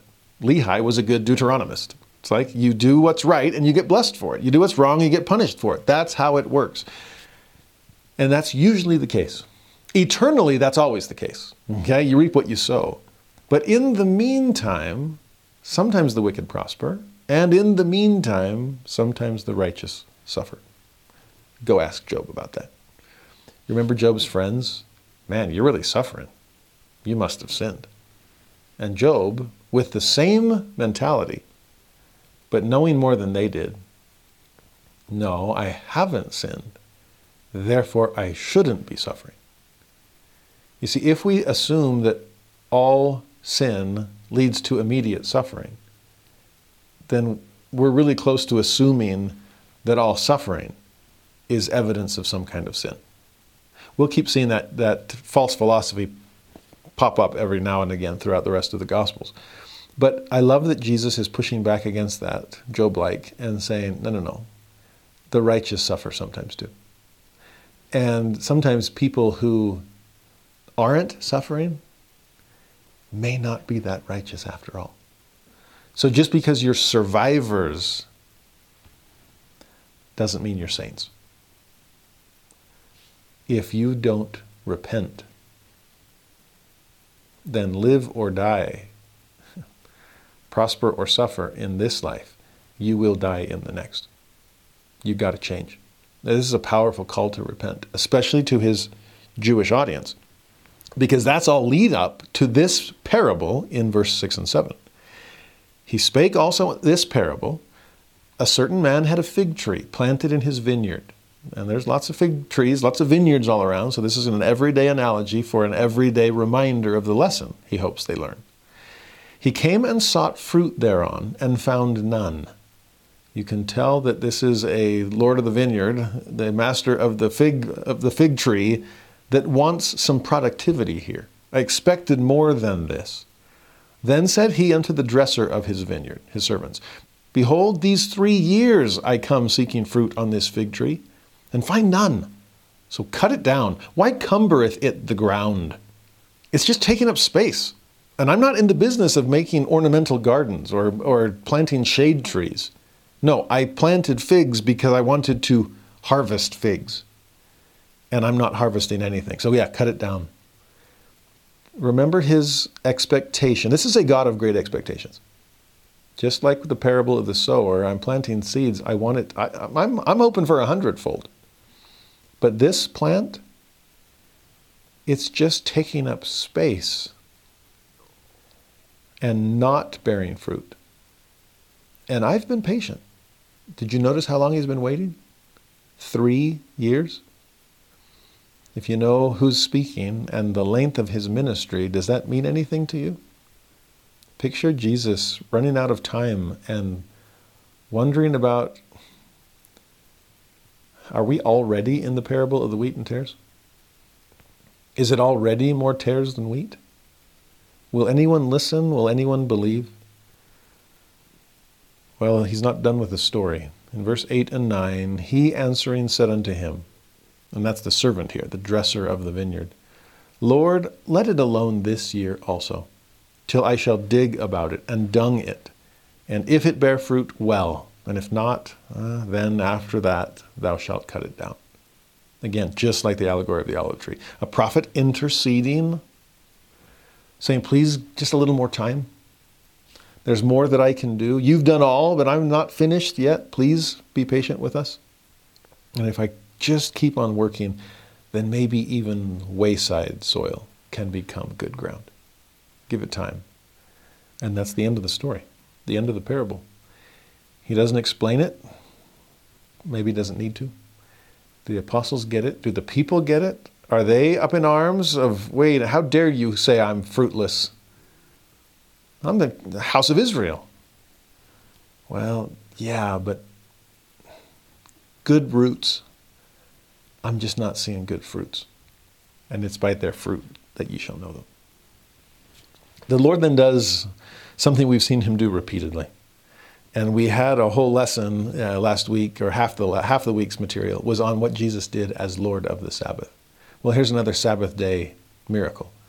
In Luke 13, verse 10 and 11, he was teaching in one of the synagogues on the Sabbath. That's what his, his custom was, right? And behold, there was a woman which had a spirit of infirmity. Now, a spirit of infirmity is confusing. Other translations say she was crippled by an evil spirit, or others say she had a disabling spirit about her. And it had been that way for 18 years. She was bowed together and could in no wise lift up herself. Most suggest that this woman is crippled in some way. Picture her bent over, stooped with age, and it's been getting worse and worse these 18 years, and she cannot stand up straight. In some ways, she's such an interesting parallel to other people that we've already seen Jesus heal. In a way, is she like the man with the withered hand? It's a Sabbath miracle, after all.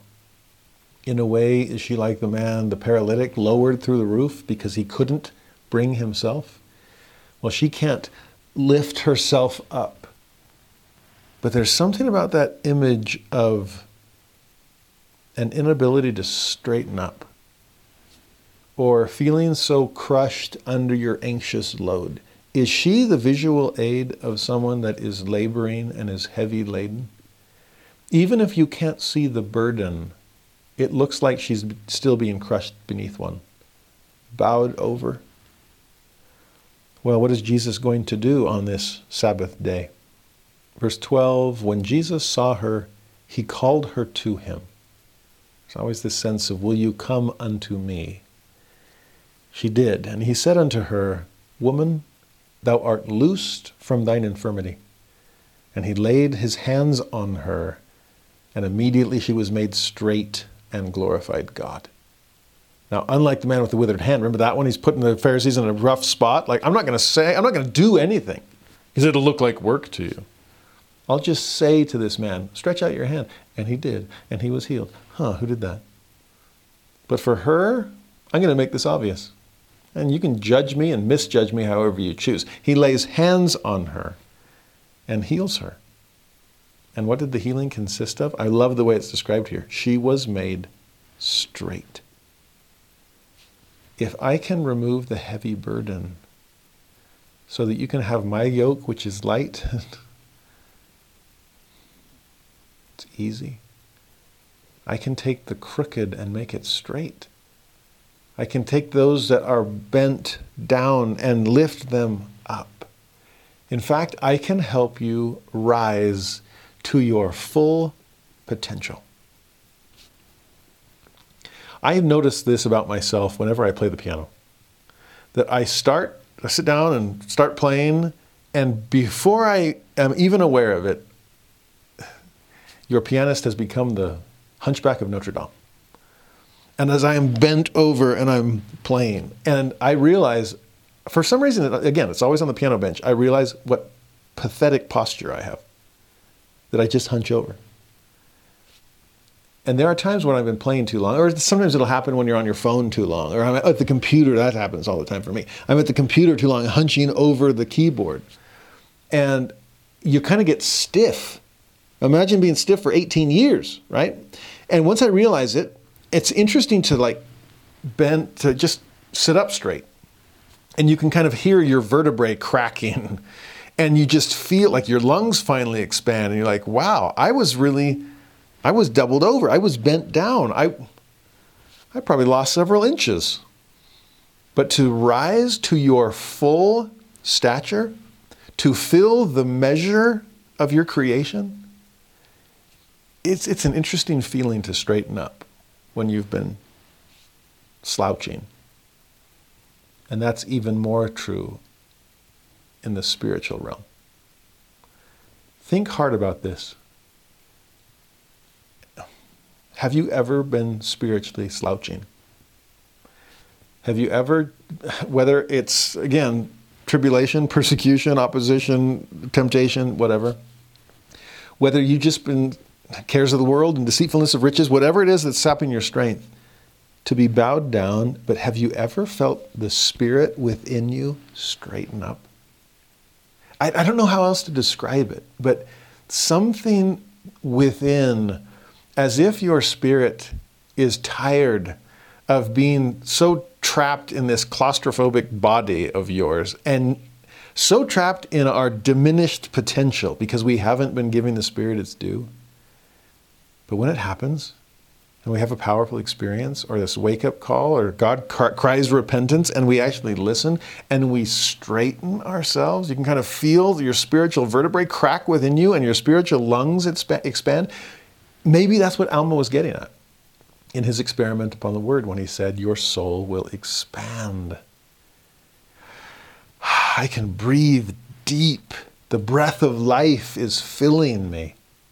I am reaching the measure of my creation. I am, the heavy burdens have been lifted.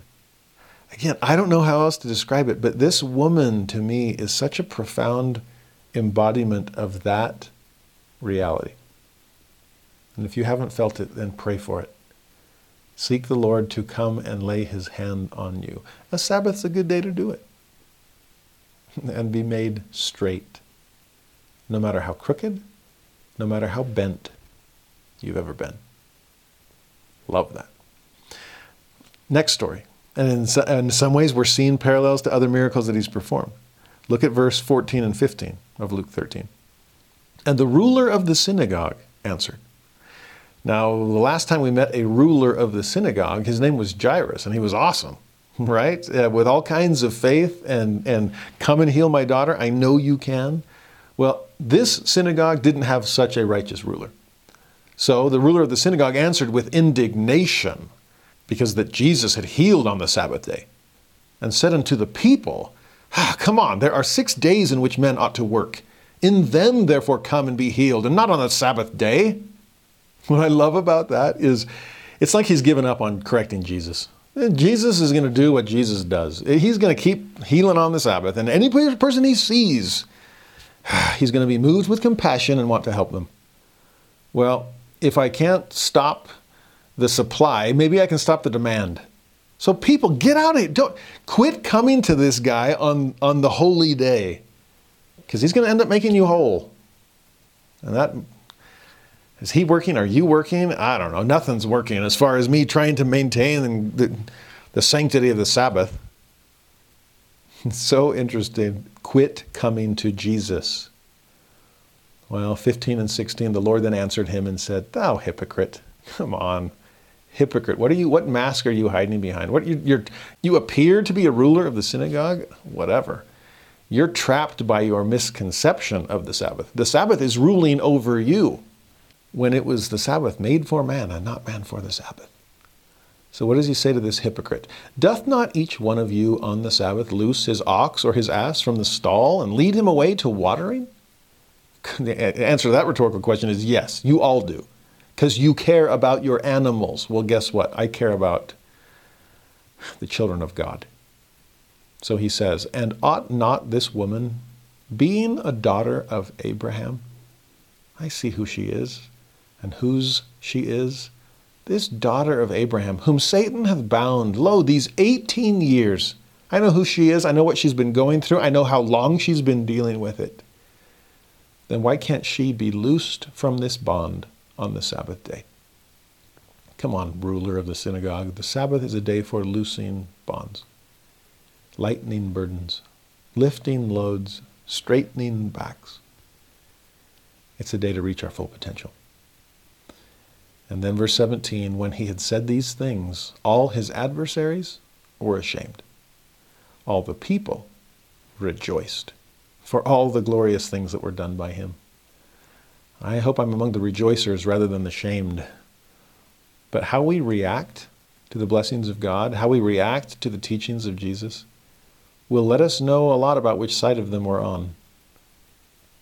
If it hurts the truth that was meant to, to prick our heart, to wake us up, if it, if it makes us feel ashamed of what we've done, to the point of godly sorrow awakening us with a, a, to a desire to change, then all the better. If, on the other hand, we rejoice at that, those things, well, maybe we were living them already. I hope so. Verse 18 follows Then said he, Unto what is the kingdom of God like? And whereunto shall I resemble it? And then he teaches the parable of the mustard seed. And then 20, again he said, Whereunto shall I liken the kingdom of God? And then he teaches the parable of the leaven. Uh, so this is Luke's placement for the things that we saw back in Matthew, Matthew chapter 13. But I do love the questions that Jesus raises before he gives them. Oh, what can I, what analogy can I draw?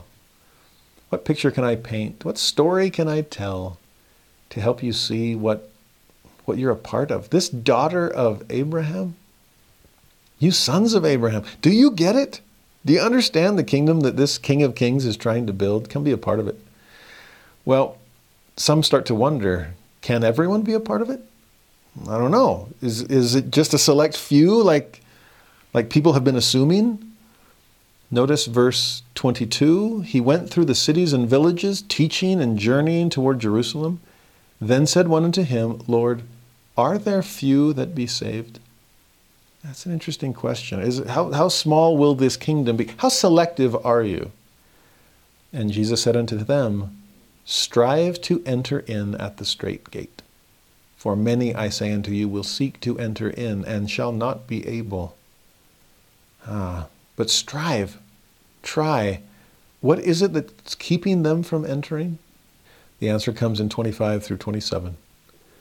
When once the master of the house is risen up and hath shut to the door, and ye begin to stand without and to knock at the door, saying, Lord, Lord, open unto us.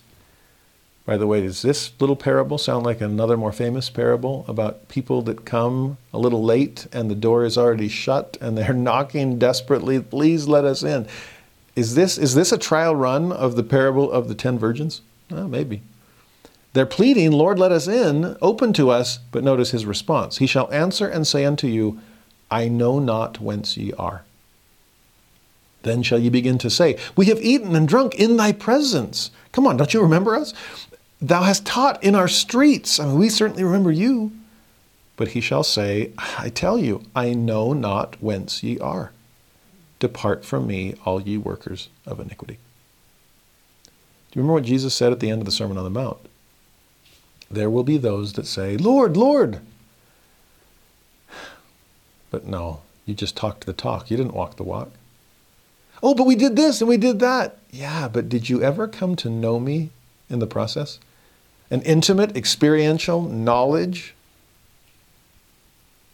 Or just lip service? Or just name recognition? No, you don't know me, and I don't know you. I don't understand where you're coming from or where you intend to go. So, sadly, the result of all that, verse 28 there shall be weeping and gnashing of teeth when ye shall see Abraham and those daughters of Abraham that I just helped, and Isaac and Jacob and all the prophets in the kingdom of God, and you yourselves thrust out.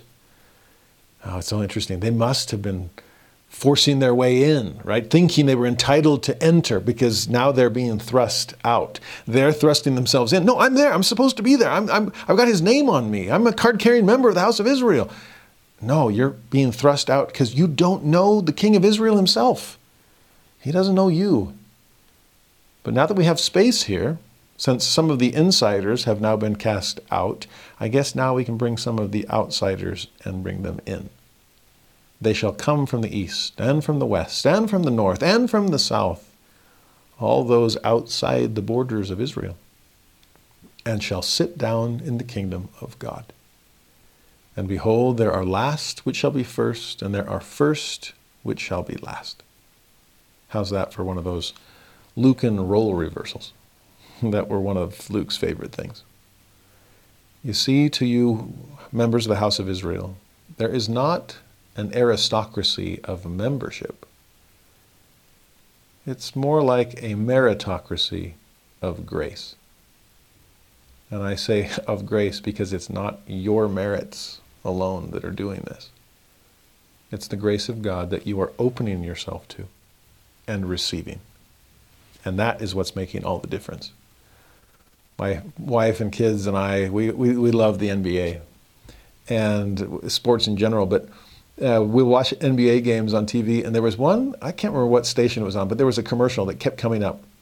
I, I, haven't seen it in a season or two, but we would laugh about it because it was always about like how to get tickets to games, and it was it showed somebody they're watching on TV and they see a friend of theirs, or I can't remember exactly the details. Anyway, the line of it is all, how did he get tickets to the game, or how'd they get tickets to the game? And whenever we see other people having fun that we aren't having, that we aren't having, we we console ourselves by bringing up that that line from the the TV commercial, and we'll just start laughing. We're like How'd they get tickets to the game? Uh, and then we'll laugh and we'll go do something else fun ourselves. But you get this sense here of people that are supposed to be on the in are now on the out. The first to become last and the last to become first, and they're the ones looking in the window when they thought they were entitled to space indoors. And I picture them looking in at Gentiles that, that person looked, they came from the west and oh, the east and oh, north, oh, south. Uh, how'd they get tickets to the game? Well, because the face of the franchise gave them his own seats. Come in, all ye that labor and are heavy laden, I'll give you rest. Come in, outsiders, because my arms of mercy are extended to you all. No man is prophet in his own country. Well, to those that are from outside my country, I'm a prophet to them. And they know me, and I know them. We go way back. There's something powerful here going on. The seed is being sown, the plants are growing. Who's coming in? What soil are you on? Fascinating. And then the chapter ends in kind of a strange way. 31 through 33, the same day there came certain of the Pharisees. Now, with that, we probably, oh, a pit in our stomach, and we're like, we get the dukes up, like, oh, oh, here comes trouble. But actually, these ones are pretty good. They said unto Jesus, Get thee out and depart hence, for Herod will kill thee.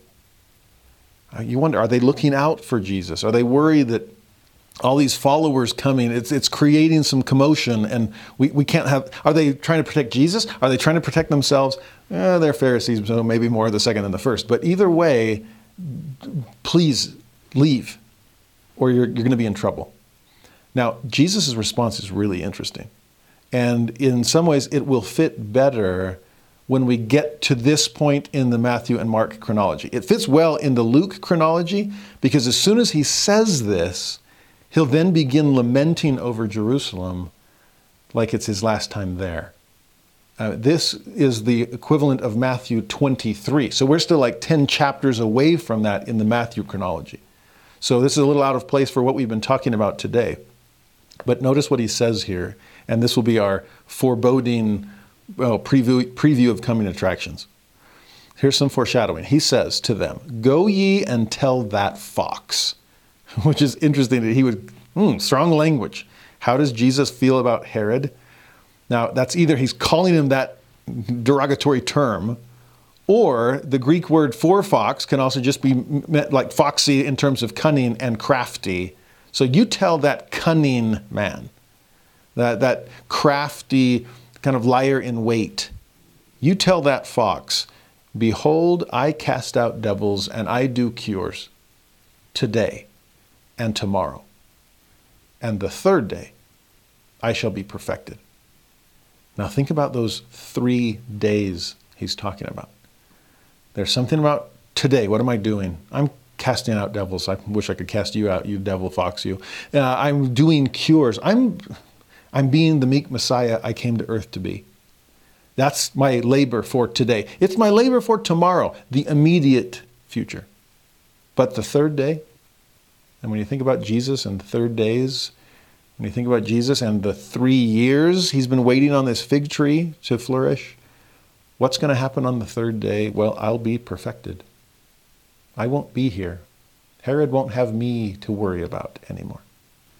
That's what happens on my third day. And then he repeats it.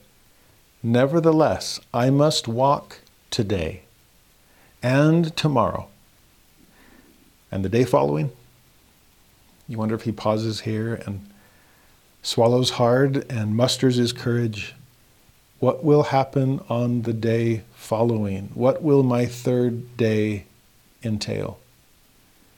He says it, he hints at it. For it cannot be that a prophet perish out of Jerusalem. That's where prophets go to die. And that's where I'm headed. Jesus knows the road that he's on, but he walks it courageously. And again, that's where we see this the Olivet Discourse, the weeping over Jerusalem, the signs of the times, the triumphal entry. In, in Luke 13, we're really close. In Matthew 13, thankfully, we still have a lot of great scripture to study, with more treasures, new and old, to bring forth out of the treasury. But as we wrap up this week's lesson, Jesus knows where his whole ministry is going to wrap up. And it's in a garden and on a cross and in a tomb. And yet out of the tomb for the kingdom of heaven to continue rolling forth. That's what these parables have been all about this week. And thy kingdom come, it has and it is, and it will yet. And we get to be a part of it. My prayer for all of us is that we will heed the word and understand it and believe it to the point that we will begin drilling ever deeper to find living water and uprooting things that are distracting us from what matters most. I pray, my friends, that we see ourselves in these stories that we understand what it is that the Lord has been teaching us, that we're tilling our soil, and that we're weeding our garden, that we are pleading with tares to become more wheat like, that we are nourishing the mustard seed and making this growing tree ever more welcoming to any bird that wants to perch on its branches. I pray that we are recognizing treasures in this field and are willing to give up anything that we need to to lay hold of the pearl of great price. I am grateful for Jesus Christ and the stories he tells and invites us into. He is the treasurer. And as we continue to learn from him, we will gain insight and inspiration to guide us through this journey. Things both new and old.